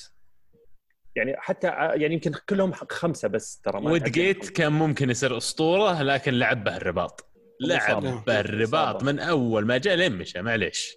وعند طب في واحد عن عن الجميع. بيل؟ هذا بالحالة. يجيبهم ما قبله. والله معليش بيل محاربينه حرب يعني طاقينه على الدكة وينزل يسجل هدفين في ولا ال final. ولا شيء ولا عمر. والله شوف أنا شوف رجل. مع بيل شوف بيل وبنزيما آه، آه، يعني آه، النقاش فيهم مع شخص غير مدريدي آه، صعب. تدري ليش؟ لأنه ما يعني تعرف لما أنت لما أنت الحين مثلا تتكلم عن لاعب زي مثلا ديفيد لويس بجيب مثال سوري يعني. ديفيد لويس لما تيجي واحد يجي يقول لك والله ديفيد لويس ممتاز والله رجله قوية يا عبد الله هذا قصدك وش اسمه صح؟ إيه يعطيك فاولات يسجل لك فاولات عرفت؟ إيه. فأنت تنقهر تقول يا يا جماعة اللي أشوفه أنا غير يعني أنا أرسنالي وأشوف ديفيد لويس. الرجال طايح فيه ما يدرون عن الجلطات اللي تجينا بوسط المباريات اللي الله يستر عليكم بس لكن اللي بقول لكم لو بيل بيطلع ترى خطابه كثير لكن هو يعني أتوقع يتطلع للأفضل وصعب يلقى أفضل من مدريد كيف كيف بالله شوف قلبي. فينهم ما قال شيء طيب. إياه ببلاش لازم فوقه فلوس نعطيك ديفيد لويز ما يسمع ما يقطع. يقطع ابدا ما يقطع يقطع. إلا ديفيد لويس تكفى المحايد يقول أول مرة أشارك مع مرور السنين الله يستر من عبد الله لا يهددنا. أتوقع الأبطال السيتي بحكم الظروف اللي يمر فيها والاحتياط عنده مرة قوي وراح يساعده على الفوز. والله يا السيتي جاهز تقول كأنه ما وقف ثلاث شهور ومدريد ما راح يقدر على السيتي. آه، وأيضا يضيف إن فودن موهبة عظيمة. وش رأيكم فيه؟ الختام شكرا لكم. اقوى من مدريد ولا مو بقوى من مدريد يا شباب؟ اشرب اشرب موية. قبل. قبل التوقف كنت أقول لك إنه اقوى بس بعد التوقف أشوف إنه لا مو هو باقوى يمكن يساوي إن لم يكن أقل شوية. يقلبها مدريد في الإياب؟ أتوقعها. أتوقع فيها. أنا ماني متفائل مرة صراحة يعني مو من طبعي ولكن أعتقد ان السيتي خصوصا بالنسخة هذه و... يعني وانه خسر الدوري بفترة أبكر شوي في يعني اللي يعتبر تعتبر وضع مختلف عن السنوات الماضية. يعني كثير من آه، كلامنا أو تحليلنا على أسباب خروج السيتي من Champions League كان إنه حاط تركيز كامل على الدوري وكان ينافس على الدوري آه، إلى فترات بعيدة وياخذ الدوري فيوصل نصف نهائي Champions آه، مجهود الفريق آه، استنزف. آه، ممكن تكون في بعض الإصابات ف آه، يعني يطلع من ال- ال- النصف نهائي Champions لكن هالسنة الوضع شوي مختلف. آه، الدوري ينحسم شوي بدري. آه، إصابة أجويرو يعني شوية خربت الأجواء في السيتي أو أو يمكن خربت ال- ال- التخطيط لل Champions League. ولكن اللعيبة الباقيين آه، قادرين إنهم يكملون حتى أنا أرشحهم لوصول النهائي. منطقي كلامك. أنا أتوقع مدريد يكون من السيتي بكثير حتى في ال Champions. إيش رأيك؟ إيش رأيك؟ إيش رأيك باثنين مدريدين مختلفين بالرأي بعد؟ والله أنت عشان تعرف إنه مو نفس الشيء. ترى لاحظت كثير كثير مدريدين إذا ما كان الأغلب صعب إني ألقى اثنين متفقين. يعني خذ خذ أي موضوع خذ موضوع زيدان خذ موضوع بنزيما خذ موضوع بيل. كذا موضوع دائما في اختلاف كبير بين وجهات النظر. يدلك إن طالما إحنا م- يعني ديمقراطيين و- لا. نشجع إيه. طماعين. طماعين. هذا يدل انكم يعني شوف مثلا. ما يرضيكم إلا شوف مثلا قل سيرجيو راموس. شوف إيش اسمع إيش يقول بدر. إيش رأيك في سيرجيو راموس بدر؟ capitano capitano أفضل كابتن و- طيب ناخذ. ناخذ. السؤال اللي بعده. عبد الله إيش رأيك في الفودن؟ ما تكلمنا عن الموضوع. والله في الفودن واحد من أفضل اللاعبين الشباب. أتوقع إنه مبسوط هو في وجود جارديولا اللي مره باله طويل على اللاعبين الصغار وعنده نظرة فيهم. وإذا جاز له واحد منهم بيخلق له المركز والمكان اللي يطوره فيه. شفنا ستيرلينج قبل نعم. جارديولا وشفنا ستيرلينج بعد جارديولا. أنا بالنسبة لي راح يستفيدون منه بشكل كبير السيتي خصوصا في ظل إن ديفيد سيلفا كبر. دي بروينا الآن في ضبابية على مستقبل إيش بيسوي مع السيتي في حال صار عليهم ban في ال Champions League وأعتقد لو فعلا صار لهم حظر من ال Champions League السنة القادمة قد يكون فودن هو أكبر المستفيدين في تشكيلة السيتي. لأنه لاعب صغير ما وراه شيء ولد النادي بيجلس إذا أعطي الفرصة وبيكمل لعب. إلى الآن المباريات القليلة اللي لعبها ال- الأثر حقه إيجابي وكبير. لكن اللي اهم من إنك شوية مباريات تلعبها كويس إنك تكمل على مدى موسم موسمين ثلاثة أربعة ستة عشرة. شفنا لاعبين زي جاك ويلشر يطلعون يكسرون الدنيا في أول موسم أو أول موسمين يطلعون. لكن بعد كذا سواء إصابات ولا سوء حظ ولا حتى يطلعون من الفورمة آه، تدمر مستقبل اللاعبين. فودن أشوف فيه مشروع لاعب كبير لكن ما يندرى إذا السيتي هو النادي اللي يعني بيكون الحل الأفضل له على المدى طويل الأمد. دامنا في السيتي مشاركة من تشيز برجر يقول ليش محبين بيب ما يعترفون بفشل هذا الموسم بالدوري ورقم قياسي يسجل على ظهره بخسارة الدوري بفارق 23 نقطة رغم إنه عنده أعلى وأقوى تشكيلة وتخيلوا لو كان مورينيو على سبيل المثال مكانه وش بتكون ردة الفعل؟ هل هل فعلا قاعدين يعني نخفف الموضوع عشان جوارديولا؟ هل عشان جوارديولا اسم ولا عشان اللي سواه جوارديولا السنوات الماضية يشفع له؟ اي يا أخي جاب الدوري كم سنة وكم طيب. فريق؟ مورينيو ما تعتبر نفس الشيء؟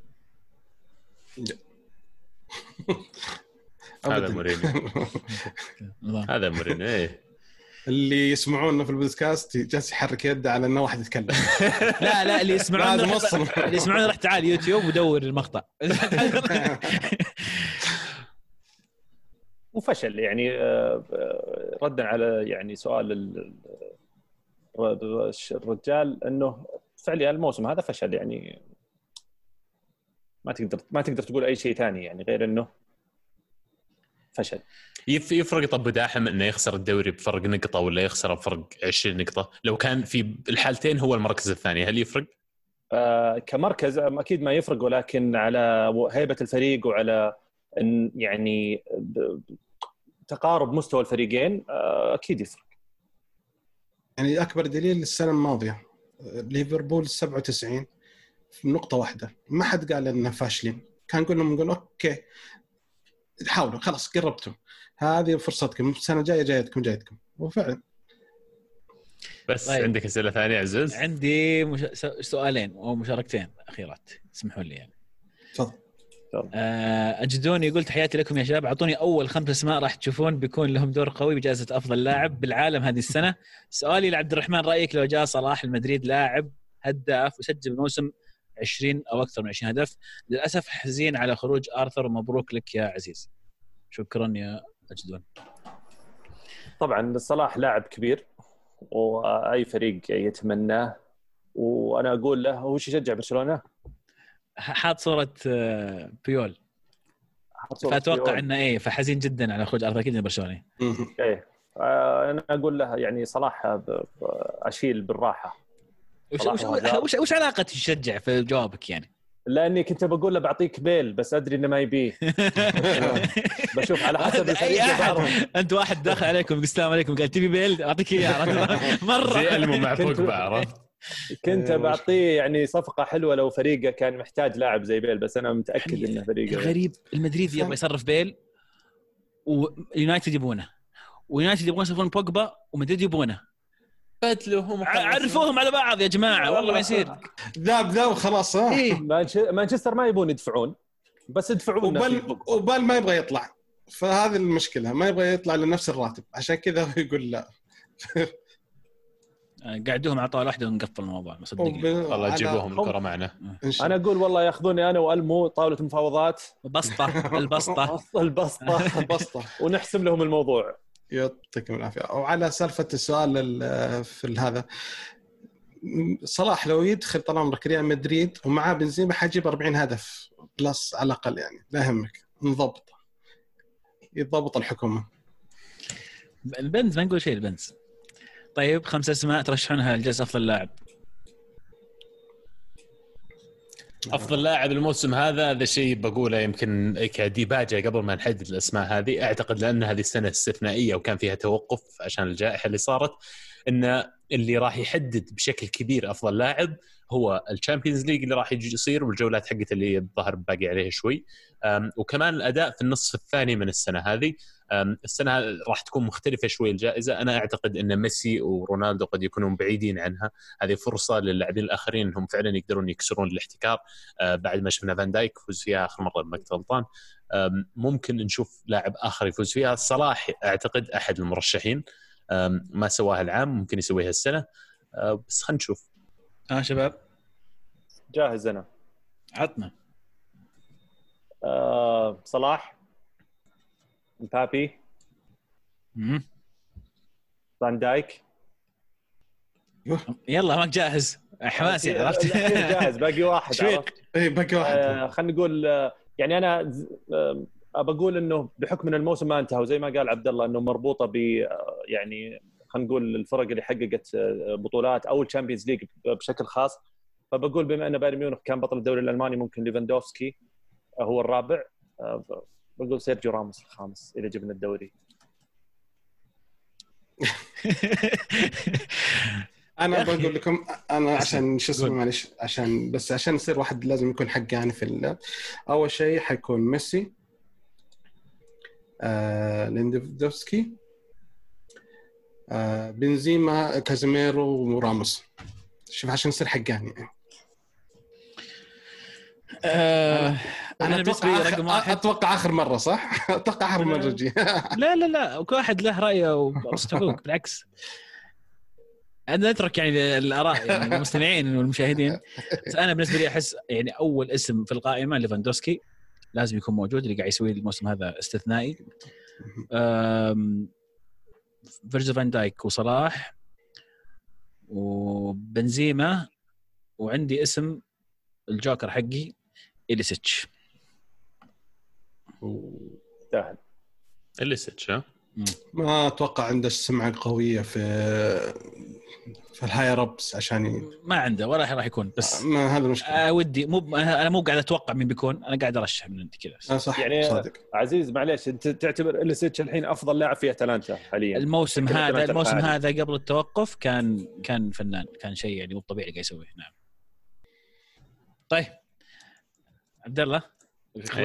قلت اسماء نسيت أنا صراحة. يعني إلا أنا قلت قلت أنا أرشح صلاح أرشح اللاعبين اللي يسوون كويس. قال يا عيال أحس إنه ما قال.